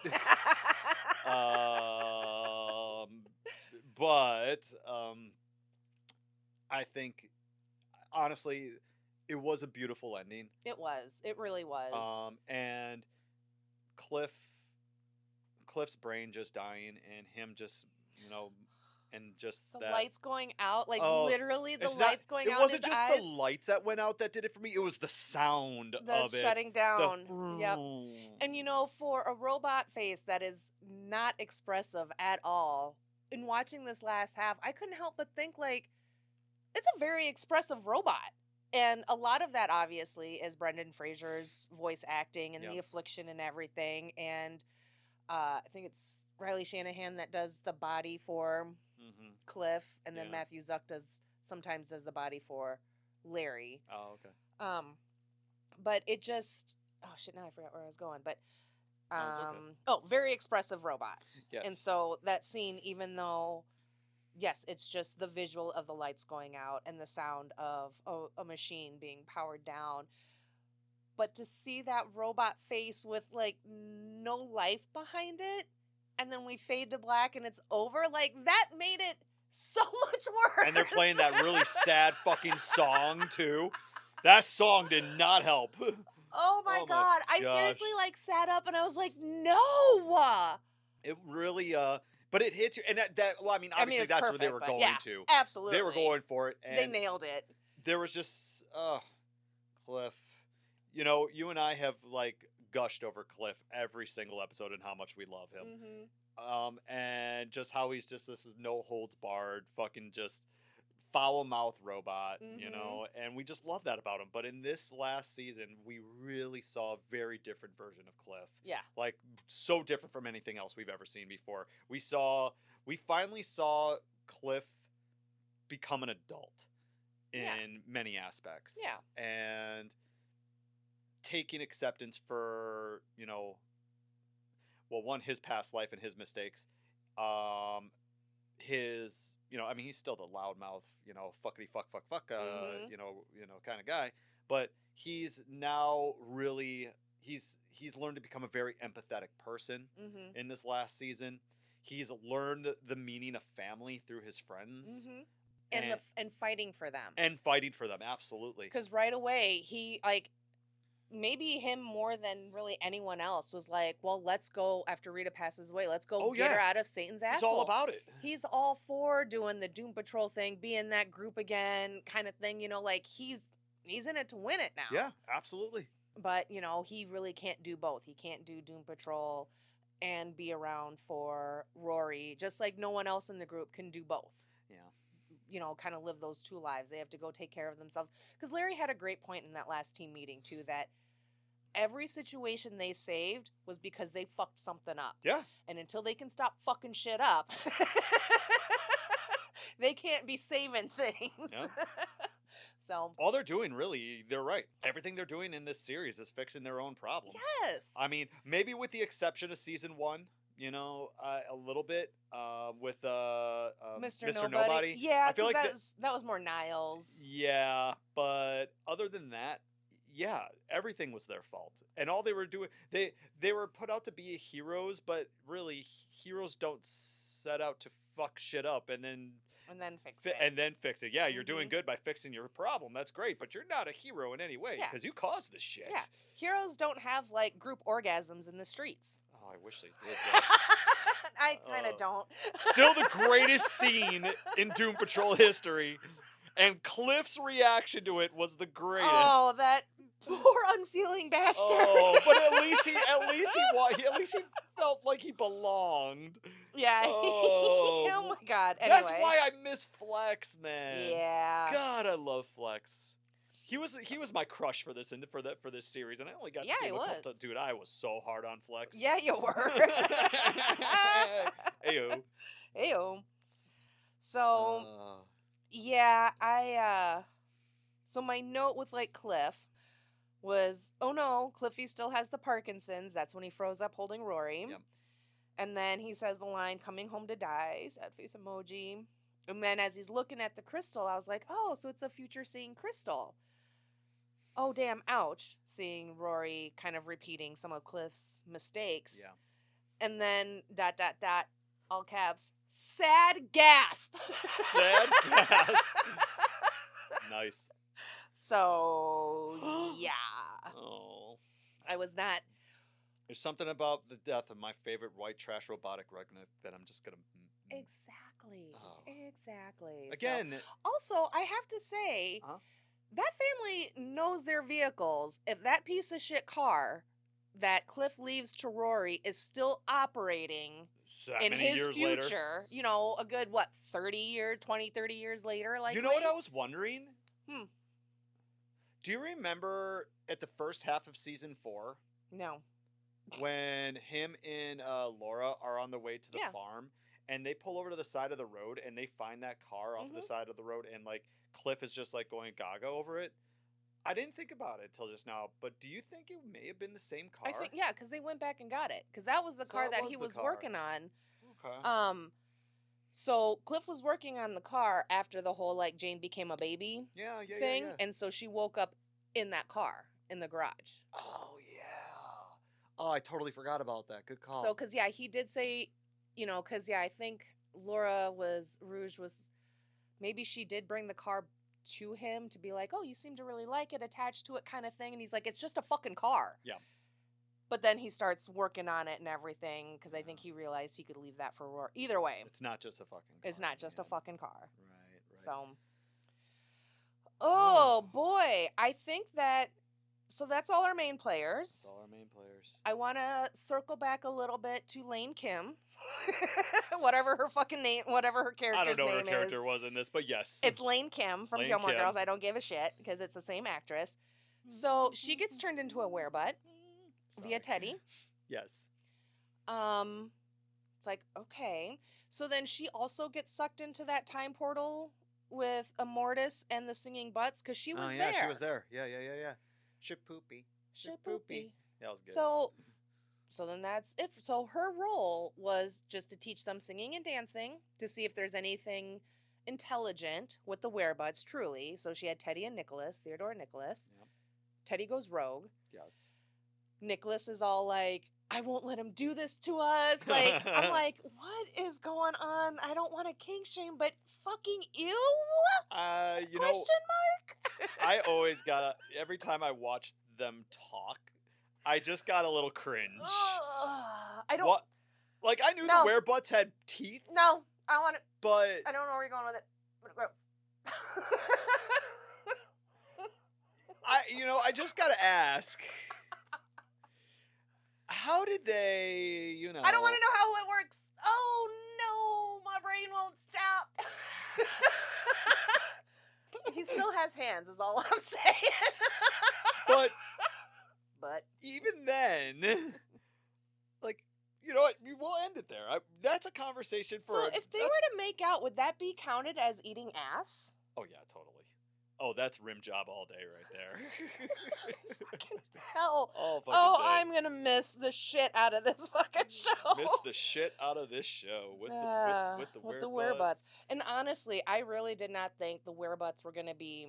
I thought they were just Like a season one thing, I season thought two for even. sure, yeah. Season one, season two, tops.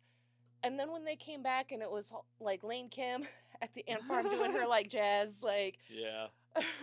West Side Story, like gang dance. Oh man. I was like, where, where are they going with this? What the fuck? Yeah. And then even during this last half of the werebutts getting loose, the jokes just are right there. And uh, you know, because Cliff didn't kill that one Right. werebutt from part one, Right. Right. and so now we're like, okay, so now there is gonna be a werebutt apocalypse. hmm So again, it was one of those things where it's just kind of like I don't know where the fuck they're going with this. I guess this ending works. I guess it does kind of make sense. I mean, yeah. I mean, honestly, we weren't really that attached to her character in any way. They didn't really do anything to get us emotionally involved with her. No, they. she- Tr- I think they tried a little bit, like with the whole like relationship between her and which which butt was hers? Nicholas. Nicholas. Yeah, they like they tried. I think a little bit to get us emotionally involved in their relationship, but it's like, how can? You, I, I, they knew people weren't going to take it seriously, but at the same time, they tried to get people to take it seriously. And I just I couldn't invest my my I couldn't invest my time to really get that sunk into their story. Yeah. It was really difficult for me. Like it was it was serious filler Mm-hmm. um, because they just needed some way to, I don't know. I, I Try actually, and bring it all together. well, they could have done that even without this. Really, I mean, the werebutts were already out there, so Yeah. we didn't need this like side relationship between Lane Kim and the fucking. Well, I mean, Lane Kim's whole role is the fact that they can sing and dance, and she's trained them to sing and dance, yeah, kind of thing. Because that's what she did at the at the ant farm. yeah, And then I can't remember, but she ended up with just those two, Teddy Yeah. and Nicholas. Like she saved them or something. right, And uh, trying to save, I don't know, maybe a bit of her legacy as well. The work she's been doing, saving her thesis or Right. theories and whatnot. mhm, and i think it was n- less about like the relationship but more just like what is the point of this character mm. and singing and dancing werebutts than getting to say singing and dancing werebutts But you know what? At the same time, need to really think that hard about it. I mean, we've already spent too much time on it We really have. when you think about the type of show that we are discussing here, there is no need to be like, well, why did we why didn't we take this more seriously? What did we miss? What should we be re- reading between the lines of something? It's like, no, it is exactly what it is. mm-hmm. It is a butt, Mhm. it is a woman, they are in love and they make out and have sex somehow. see i don't want to think about that i want to you kinda have to, no, though. No, but you don't you see you keep to. putting the Did You you say look at the the words. photographs on their like their mantles? no You didn't. Oh, you didn't. Oh, there was one of them at the beach, and it was funny. See, I know you just said this is not something you should spend, you need to spend a lot of time thinking about or anything because it's, you know, the Doom Patrol. But at the same time, now I'm thinking of the logistics of a human, woman, and a werebutt at a beach. I mean, they're they're just there. They're getting a tan. You know, butts need tans too. Do werebutts have taints? uh, no, I can't imagine that they do. if it's gonna be anywhere, it's gonna be on the like right like right, kind of like towards the back.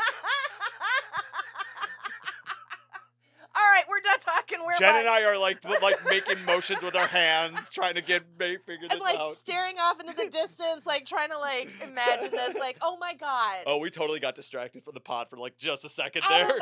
everything to go on random tangents about with this show. It is werebutts. Wear butts So- and wear taints.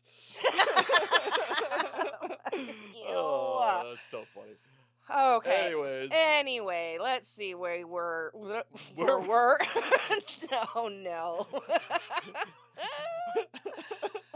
okay, so oh, that's funny. all right. So since this is the final season, I have a Mm. separate set of questions. Okay.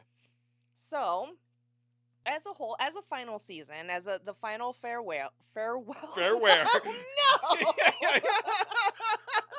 on wear butts. Oh Um, my god, you're funny. So even though we got the two parts, um, what did you think of this season as a final season? I mean, I think we've already kind of Mhm. touched on it throughout our conversation, but we'll just, I guess, do kind of a one last wrap up if there's. Um, if I had to give it out of five stars, I would give it. I'd give it a three and a half.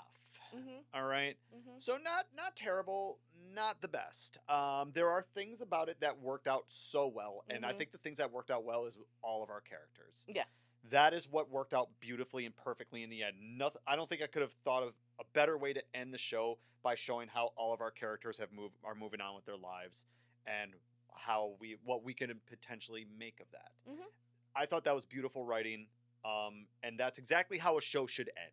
Letting us know how our characters have developed over the over the years we've gotten to gotten to know and love them, and see them fly off into the sunset as birds. You know, that's that's what we got, and it was wonderful. I love it. Story wise, though, I feel like there were s- some missteps, especially with the Immortus character.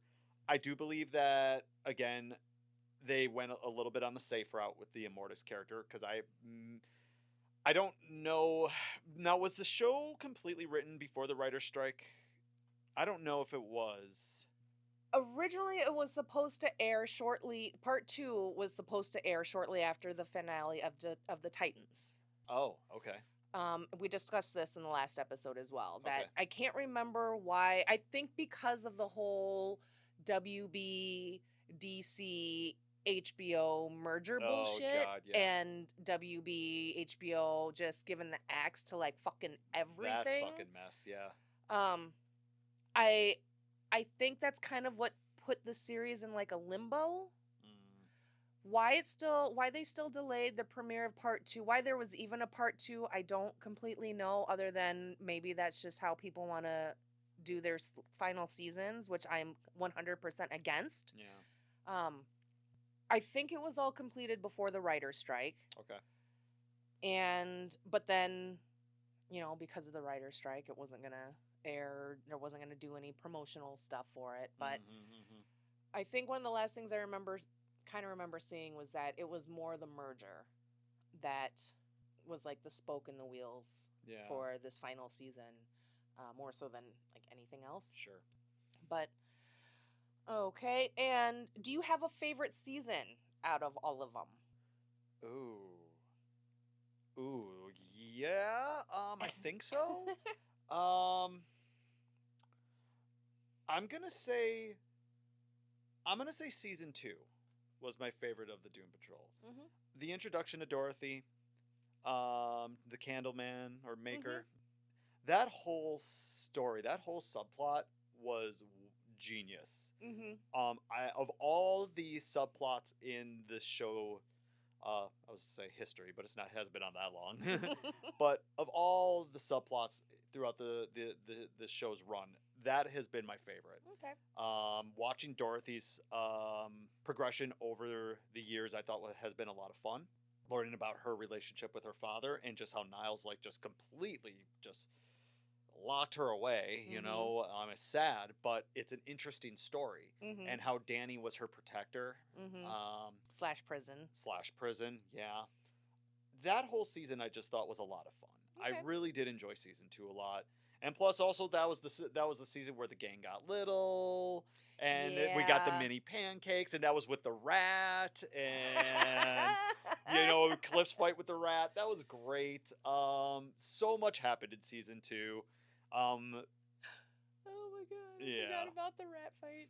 you forgot about the rat Oh, fight. Oh, the rat fight was great. And then uh, there was some great there was some great progression with Jane and Larry both in that season too. All of the characters, and also that was the season where we got to meet. Um, oh, oh, oh, oh, no, no, no. Was season one the one where we got to meet uh, Vic's girlfriend?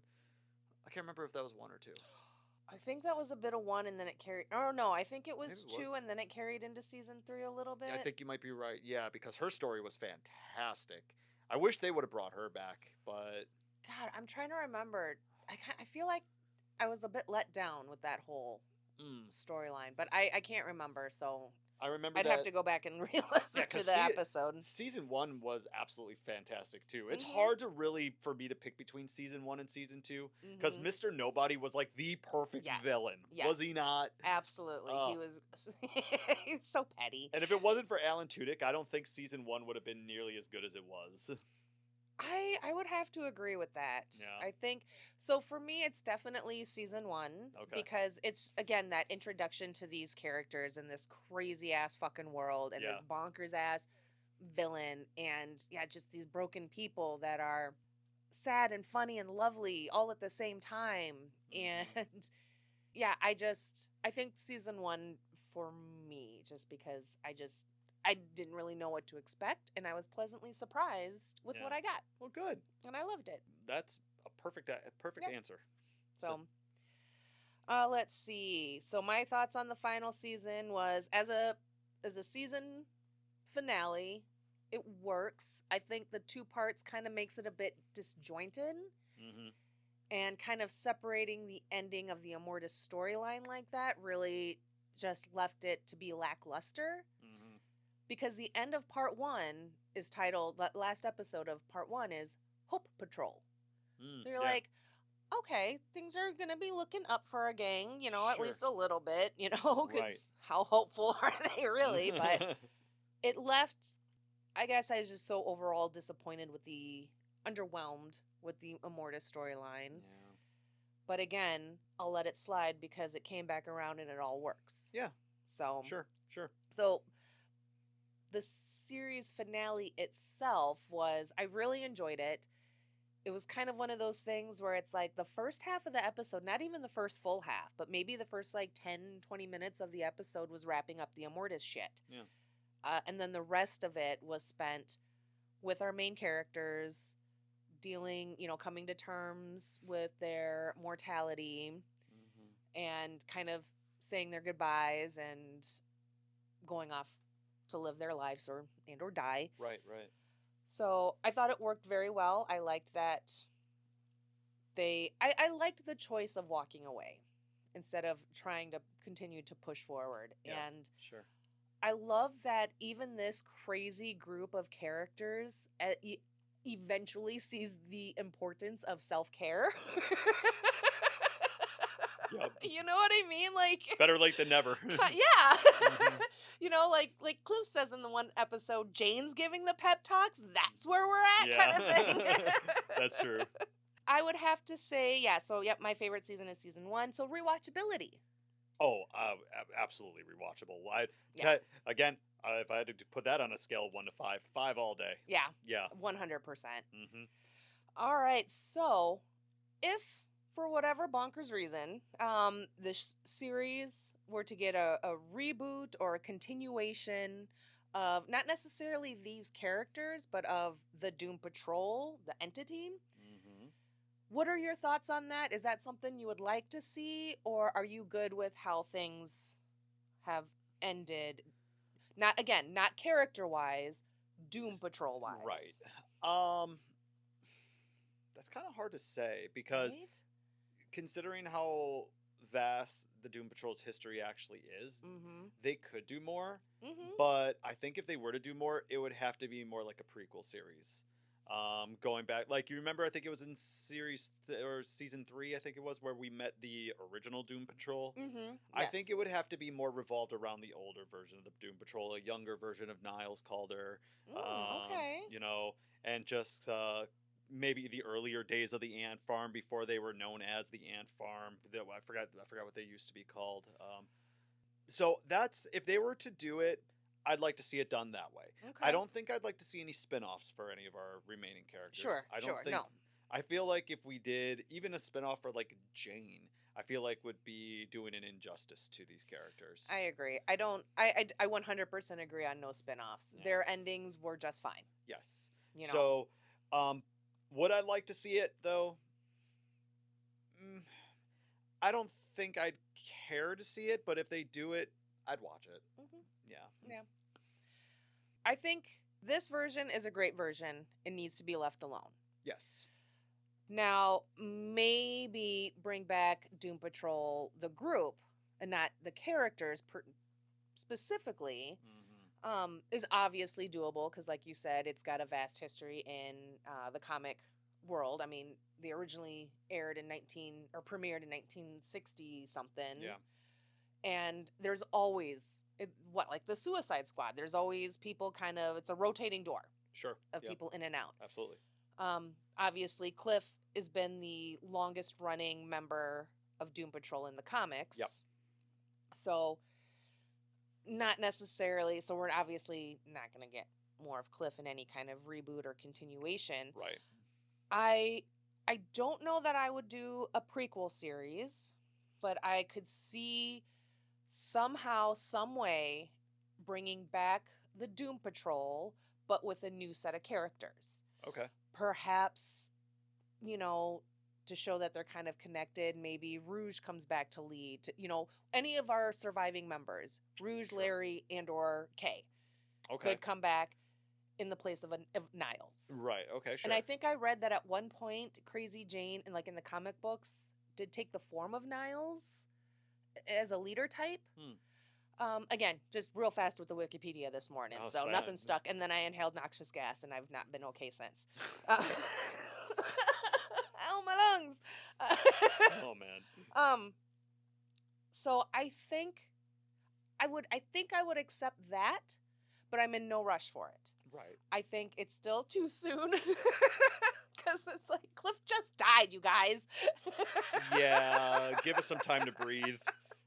So I know that was my question, but I don't really see, you know, what, and honestly, in the end, it's I I don't see it happening.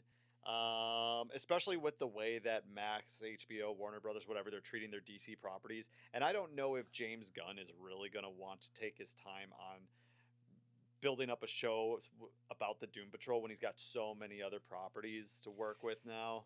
But true. But he does love his obscure characters. uh, he really does. He he is actually a really fan of those more well less lesser known characters. Mhm. So you know what? If he does, if it's a reboot, if anyone could do a reboot of this show and give it the same kind of personality that this original series have, it's going Mhm. to be James Gunn. That's what I will say to Mhm. that. hmm And you know, considering they got him in like some ten year fucking contract, dude's got time. Well, two years of that is already up, so Has it really already been two years? I believe so. Yeah, I think this is this is the second year at Okay. least. Okay. Gotcha. Okay. I thought it was two years past, and we're on to Year three. Gotcha. Yeah. No, no, no. That's. Time I mean, I though. know I don't have any concept of time, but like, damn.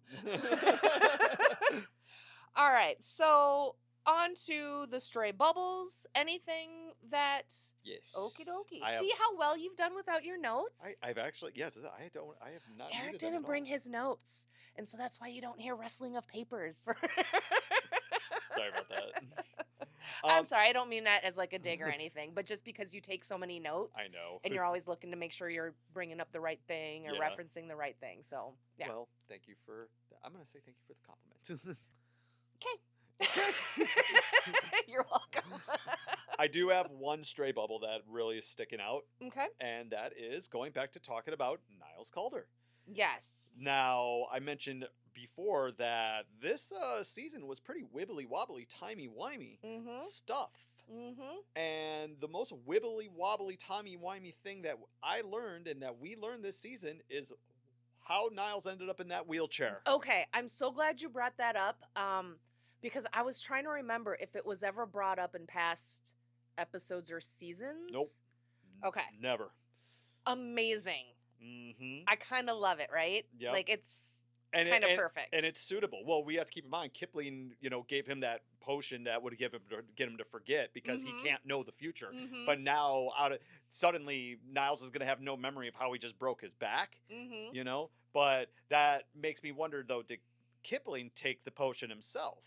Because I, I would, Oh, he had to have. Right? I He's he's think so. very he was very much like it's a poison, it's a toxin. yes. He's he created the potion. And even Niles was going to take the potion after he had his interview with uh with Jane. Now, did do you think he did? Did we see him take it? He had the vial there. yeah, and he had poured a little Uh, out for ma- himself. maybe we didn't see him take it, but the fact that we never see any hint or reference that that interview had ever taken place through any other part of the series, I'd like to think that he did because he knows these are future events and that what that can because Mhm. But he took the time to talk to her because he Mhm. loves Jane like a daughter. Well, and I loved also too that he took a second. I'm I'm assuming he still took, he still drank the memory wipe Yeah, juice. But I like to think that he took that moment to really kind of cherish the fact that everything works out okay for Jane. yeah, And he got to see that ending. He knows at this point, you know, that he doesn't make it in the future. yep. So I feel like this kind of helps him to rest easy, even in that brief moment of what I'm doing is working. Yeah. And I think that's great because again, even if he had to, even when he has to wipe his memory of it, just because he knows that he can't, he can't know the future, he takes the time with her because, Mhm. like I just said, he he's even said he loves Jane like a daughter. He's Mhm. said that in in past seasons, and I love that they got he got to have that moment with her, and that when she said what she said out loud, Mm-hmm. even though she was saying it really for herself, I do like the fact that there was the comfort of having him there with her when Yeah. she said it, because in the end, he was the closest thing to a real father figure that she really had ever had. Yeah. She did love him, despite how much she fucking loathed him. Yeah. She loved him. Yeah. And I think between him being there, the personalities being in the room, just basically everyone who she trusts, probably maybe except for the rest of the gang, but still everyone else she trusts, which is Mhm. basically herself Mhm. and Niles. Um, it was a really good moment for Jane to be cut to come out and say what she said in Mhm. front of him. And I think out of everyone, it was always going to be Niles. Yeah. You know, for her to make any kind of major revelation about herself and, and to say it out loud. Because it's one thing to have that revelation, it's another thing to make it real by saying it out loud. Yeah. And so I, I agree. I love that they got to have that moment. And I think it was great. You know, I think we talked about um in our last recording that I wanted, you know, if there's anything we really wanted to see for the second half of this series and or this season, I I think one of us said, uh, you know, bringing back Niles or it's something to do with Niles. mm-hmm. Um, and I'm really glad that we got to get his character back. Timothy Dalton is Yeah. a fucking gem. I love Yeah. I love Timothy Dalton and just to see him back uh, and what was great is he was in that entire episode, man. I mean, and Oh, in yeah. different ways. And even in the even with the uh, uh, I loved when Madame Rouge even just like disguised herself as him after Mhm. knocking him out. Yeah. Like I love the Rouge version of Niles too. I mean, that was being all mean to her to her past self, you know. Mhm. Um, but it was a lot of fun. Um, and also just the whole thing with the interaction with him and Cliff. Um, and that whole thing with Cliff fighting the, the, the Nazis with the uh with the fucking electric axes or whatever Oh, they yeah. had, and Niles throwing that knife right at him. He was like, "Well, now can you handle one?" Yep. he was like, "Oh, all right." it it really showed that even though it was a Niles who didn't know the about this particular character yet, like it- Mhm. uh, I think he like they mentioned he had like drawings of him. It just seemed like they had like bittersweet moments together in the in that Mhm. scene. I don't know. I agree. And I think that was a great chance for Cliff to really kind of confront all the anger that he had Yeah, towards Niles, even though it wasn't necessarily this Niles. right. Um, but I I can't I can't help but imagine that that helped him work out some of his complicated emotions regarding Niles because Sure. you know that whole gang like as angry as they were at Niles for him being the reason they Yeah. are how they are, he was still like they're the patriarch of them, Yes, you know? he was.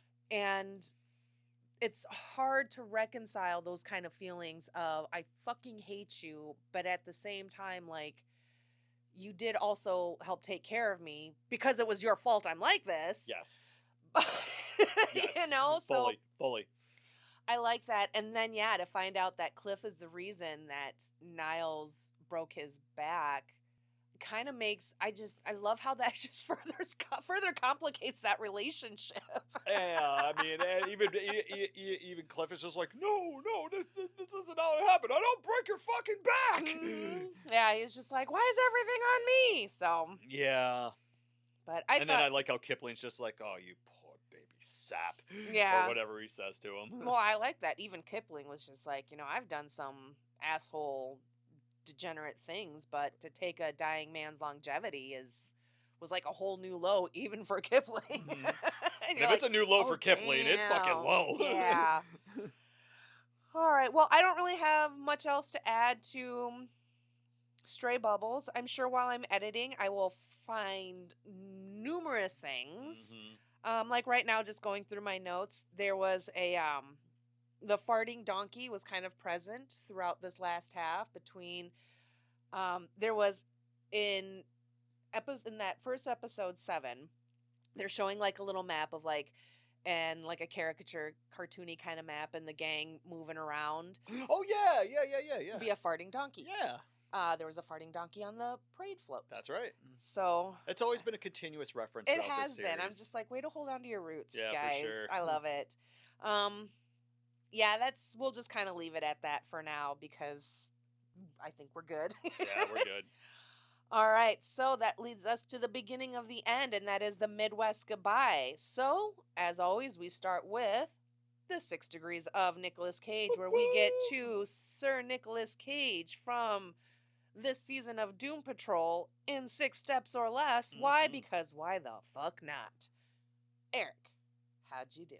Well, Jen hooked me up with this amazing little website called the Oracle of Bacon.org. Which I got from Meg Griffin, who is uh, one of the co hosts of Bedwetter Behead. Well, this wonderful website will let you get to a six degree or less of any celebrity out there. And Mm-hmm. I had to take advantage of it to see how well it worked. And this is a pretty fucking spot on. And the results are so fast, too. It's Yes. insane. Yep. So I I went with a character who I am not sure that we've talked that either you and I have touched up on, and yeah, we really need to keep track of that better. Yes. Uh, so Matt Bomer is who I went with. okay. Um, so Matt Bomer uh, starred in a, I believe this is a, he was a voice actor in uh, the uh, movie Superman Unbound. Yes. And what? in that, he starred with the actress Melissa Disney, who was in The Croods A New Age, Mhm. which also starred Nicolas Cage. hmm I feel, and I I know exactly how this is going to sound, but I feel like I did Matt Bomer in one of the previous episodes. uh, okay. It might have been the episode I kept calling him Matt Bomer or Boomer. Matt Boomer. I went through the whole episode saying his last name wrong, so when I caught it during editing, I was like, "Shoot me in the face." Oh. Oh my god. All right. I went with Charity Cervantes, Cervantes, who played Isabel fucking Feathers. Nice. She was in the movie Strays with Garrett Hines, who was in the movie Stolen with Nicolas Cage. Wait, Strays, the new the uh, movie that came out not that long ago about the dogs? Sure, Oh, wow, that's amazing. sure. cool. like I have no idea what the fuck you're talking about. Oracle of Bacon just I, said so. I- pretty much. I was starting to just my usual way through IMDb, but I was like, you know what? I still have to write my intro and other a couple other things. I was like, nope, Oracle of Baconing it. That's funny. So, all right. Um, and I only had the one today. You Usually have like nine. I know, right? all right. And moving on to what has been streaming in your bubble. So, what have you been watching? And you know what? Watching, reading, or any video games you might be playing. What you been doing with your life? um, actually, there is a show that I just started watching, and unfortunately, I cannot remember the name of it right now, so I'm pulling it up. It's new. Uh, it's new on uh Amazon. Um, I'll pull it up in a second, but I have watched. I just finished watching uh the Yu Yu Hakusho live action series on Netflix. Which, if you haven't seen it, I highly recommend it. it is what is it? It's called Yu Yu Hakusho. Oh, It- okay. all right. So, uh, are you familiar with the anime? Nope. All right. So it was a '90s anime.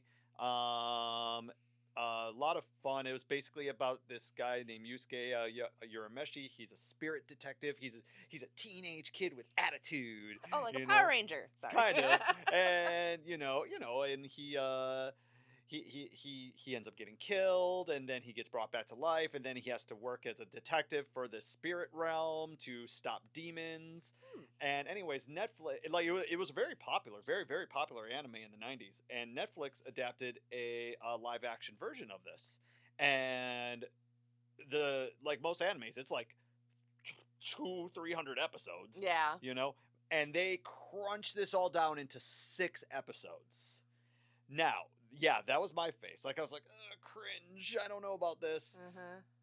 they did it so well. There were things that i was there were there were big things they had to leave out but they definitely left it open for future for the ep- for the series to you know have you know uh, future seasons. Hmm but for a show that's based itself around a 300 episode anime and only crunch that into six less than six hour episodes altogether hmm they did it surprisingly tasteful so So is it just the one season then yes of the li- live action? Yes. Right. Okay. yes Was it always meant to be just like a limited season, limited series run in It- that sense? it or- doesn't say that no Okay. so it doesn't say it's a limited season or limited series so i'm thinking there are going to be more seasons that are going to come out maybe they just wanted to do it this way to see how people would react to it i don't know um, Mm, seems like a I- lot of money to waste just to See, my whole thing is right now is I am so fucking irritated with Netflix. It's to the point where it's like, what is even the point of you other than I'm rewatching The Witcher? There you go. well, Henry Cavill. There's your there's your point. it just it's a whole nother rant, and That's okay. we'll I'll stop there. So Well, the o- the only other thing that I've really been watching, and actually I've kind of just started this. I'm not all the way through it yet. Uh, it's on Amazon, and then I just found it. It's called Hazbin Hotel. Oh okay, Have you heard of it? No. It's an animated show. It's about a, from what I'm gathering, it's about a um, hotel no. in the depths of hell, where uh, the daughter of uh, the devil is basically the caretaker, and she wants more with her, more more from her life, and she finds uh, finds a way to take these uh, putrid souls and these damn souls and try to make them good and get them into heaven. It's it's a musical show. The animation's really cool. I found out that the show has been like nine years in the making or something like that. oh okay. Um, so I like I, li- I literally just found out about the show like not even a full week ago, and I watched the first three episodes, and I was like, oh, this is fun so far. Right Yeah. on. So uh, there's that, and otherwise, um, no, I haven't really been streaming a whole lot more lately. Um, yeah, not much to go off of at the moment except for that. Okay. Yeah, I have to say, not a whole lot. I've been doing, you know, some rewatches here and there, a couple of new things that um, I've already finished. So really, what it, I'm just, I'm stuck on the continent with Geralt and Yennefer. I can't fucking get off of it. Sorry. So I'm not. I'm sorry if it makes it sound like I'm complaining. I'm really kind of not, but I'm obsessed with the game, uh, Witcher Three Wild Hunt. Mm. Still playing that. Fucking love it, and that led into a rewatch of The Witcher. So I finished season one in like a couple of days, which actually then put me behind on my Doom Patrol pod prep Oh, hmm. and by and I use the word put me behind like very loosely because it was like what six episodes for this Mhm. last second half, so Mhm. I didn't need like as much time, but still, I was like, I think I messaged you like, well, I made the made the mistake of restarting The Witcher. I don't regret it, but so I'm I finished season one, so I'm into season two. Yeah. So between the two, the game and the show, that's really kind of all I've been doing. You know what else I actually watched not that long ago, and it just hit me. you watch a long ago? um, the Squid Game game show. Oh yeah, I gotta tell you, um, kind of funny, yeah, not great. yeah. It's a game show. I don't watch like reality game shows, but I loved Squid Game, so I just had to check it out. mm-hmm. And watching like the drama is just it's it's it's priceless. I just love that stuff. I refuse to watch the reality show out of principle Um, because it's like, did we watch the same show? well, I mean, they definitely is got. it the same takeaway? Clearly not. I mean, you know, they definitely got it wrong.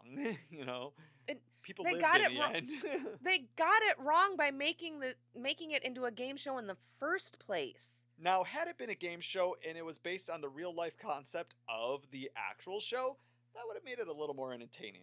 Like if people actually died. Take take 500 of the world's worst people and just throw them in, and the winner gets 10 years shaved off their sentence. Make it a suicide a- like a squad of suicide squad. you must participate, or this bomb implanted in your neck will go off right during the tug of war. oh man. Oh, Just can you imagine that game of red light, green light? oh my god. Oh my goodness. Oh. Yeah. I did see they uh, Netflix did release like a teaser for a bunch of their upcoming stuff for Oh, this year. Okay. So there was a bit in there for season 2 of Squid Games. hmm There was a little bit in there for the final season of Umbrella Academy. Oh, I'm glad to hear that's still on. It's the last season. that. Okay. So, which is fine because I don't think the books really went on beyond kind of what Well- I'm thinking we well, I still get. haven't watched it, so now that I know the last season's coming, that's going to give me a good opportunity to actually finally watch it all. Yeah. Yeah. So, and they that's have fun musical numbers kind of sprinkled throughout too. Of course they so. I love it. All right. Not like a whole episode, but like hmm musical numbers, which Right. just kind of makes it that much more fun. So I am looking forward to watching that and to see if they can they did a character so dirty in the last season, it pissed me the fuck off. So they better fix that shit. Okay. So, but yeah, otherwise that's it. I mean, tons of stuff I guess to look forward to. So Yeah. Yeah. Well, hopefully this is a good year for te- for television. I don't. I haven't really paid attention to too much that's coming out this year, but um, I know that we got another season of Harley Quinn coming out. Of course, Mhm. um, I'm actually behind on the last season. I still have to finish that.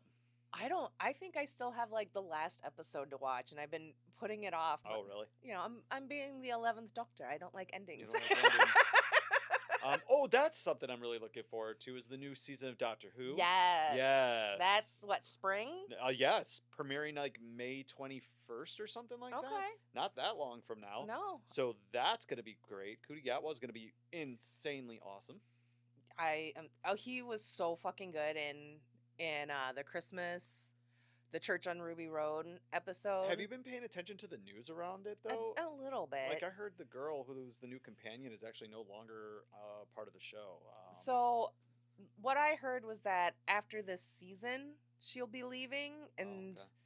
no one. I mean, I think I think it's more of the um everyone kind of speculating as to why that might be if there was drama or whatever, but every other Whovian's just like, well, it's a lot of companions don't have more than a season run.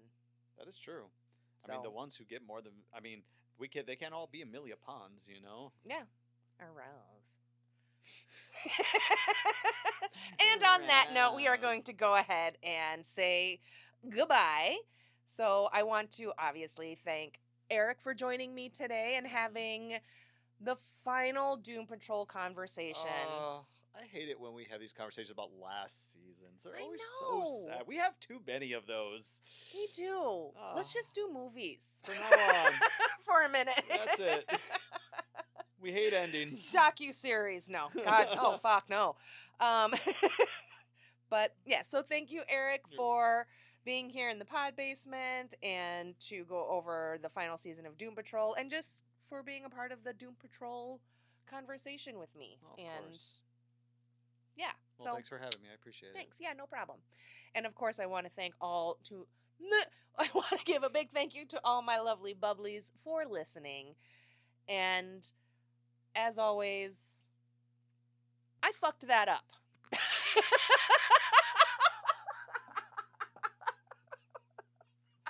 as always. I fucked that up. What an appropriate right, ending for so the last episode of Doom Patrol. My God. Anyway, thank you all for listening and keep streaming. Bye. Bye. If you're enjoying this podcast, be sure to let me know by rating and reviewing wherever you get your podcast fix. Follow me on Twitter at Streaming Bubble. Find me on Facebook and Instagram as My Streaming Bubble. Have thoughts, suggestions, questions, or want to be tolerated? Email me at mystreamingbubble at gmail.com. If you want to show your love and support for this little old podcast in monetary form, search My Streaming Bubble over at buymeacoffee.com and buy me a cheese wedge. And if you want to take that love and support to the next level, head over to Redbubble where you can find and purchase My Streaming Bubble merch. All monetary support goes right back into this podcast from new recording equipment to night cheese. Thanks for your support and keep streaming.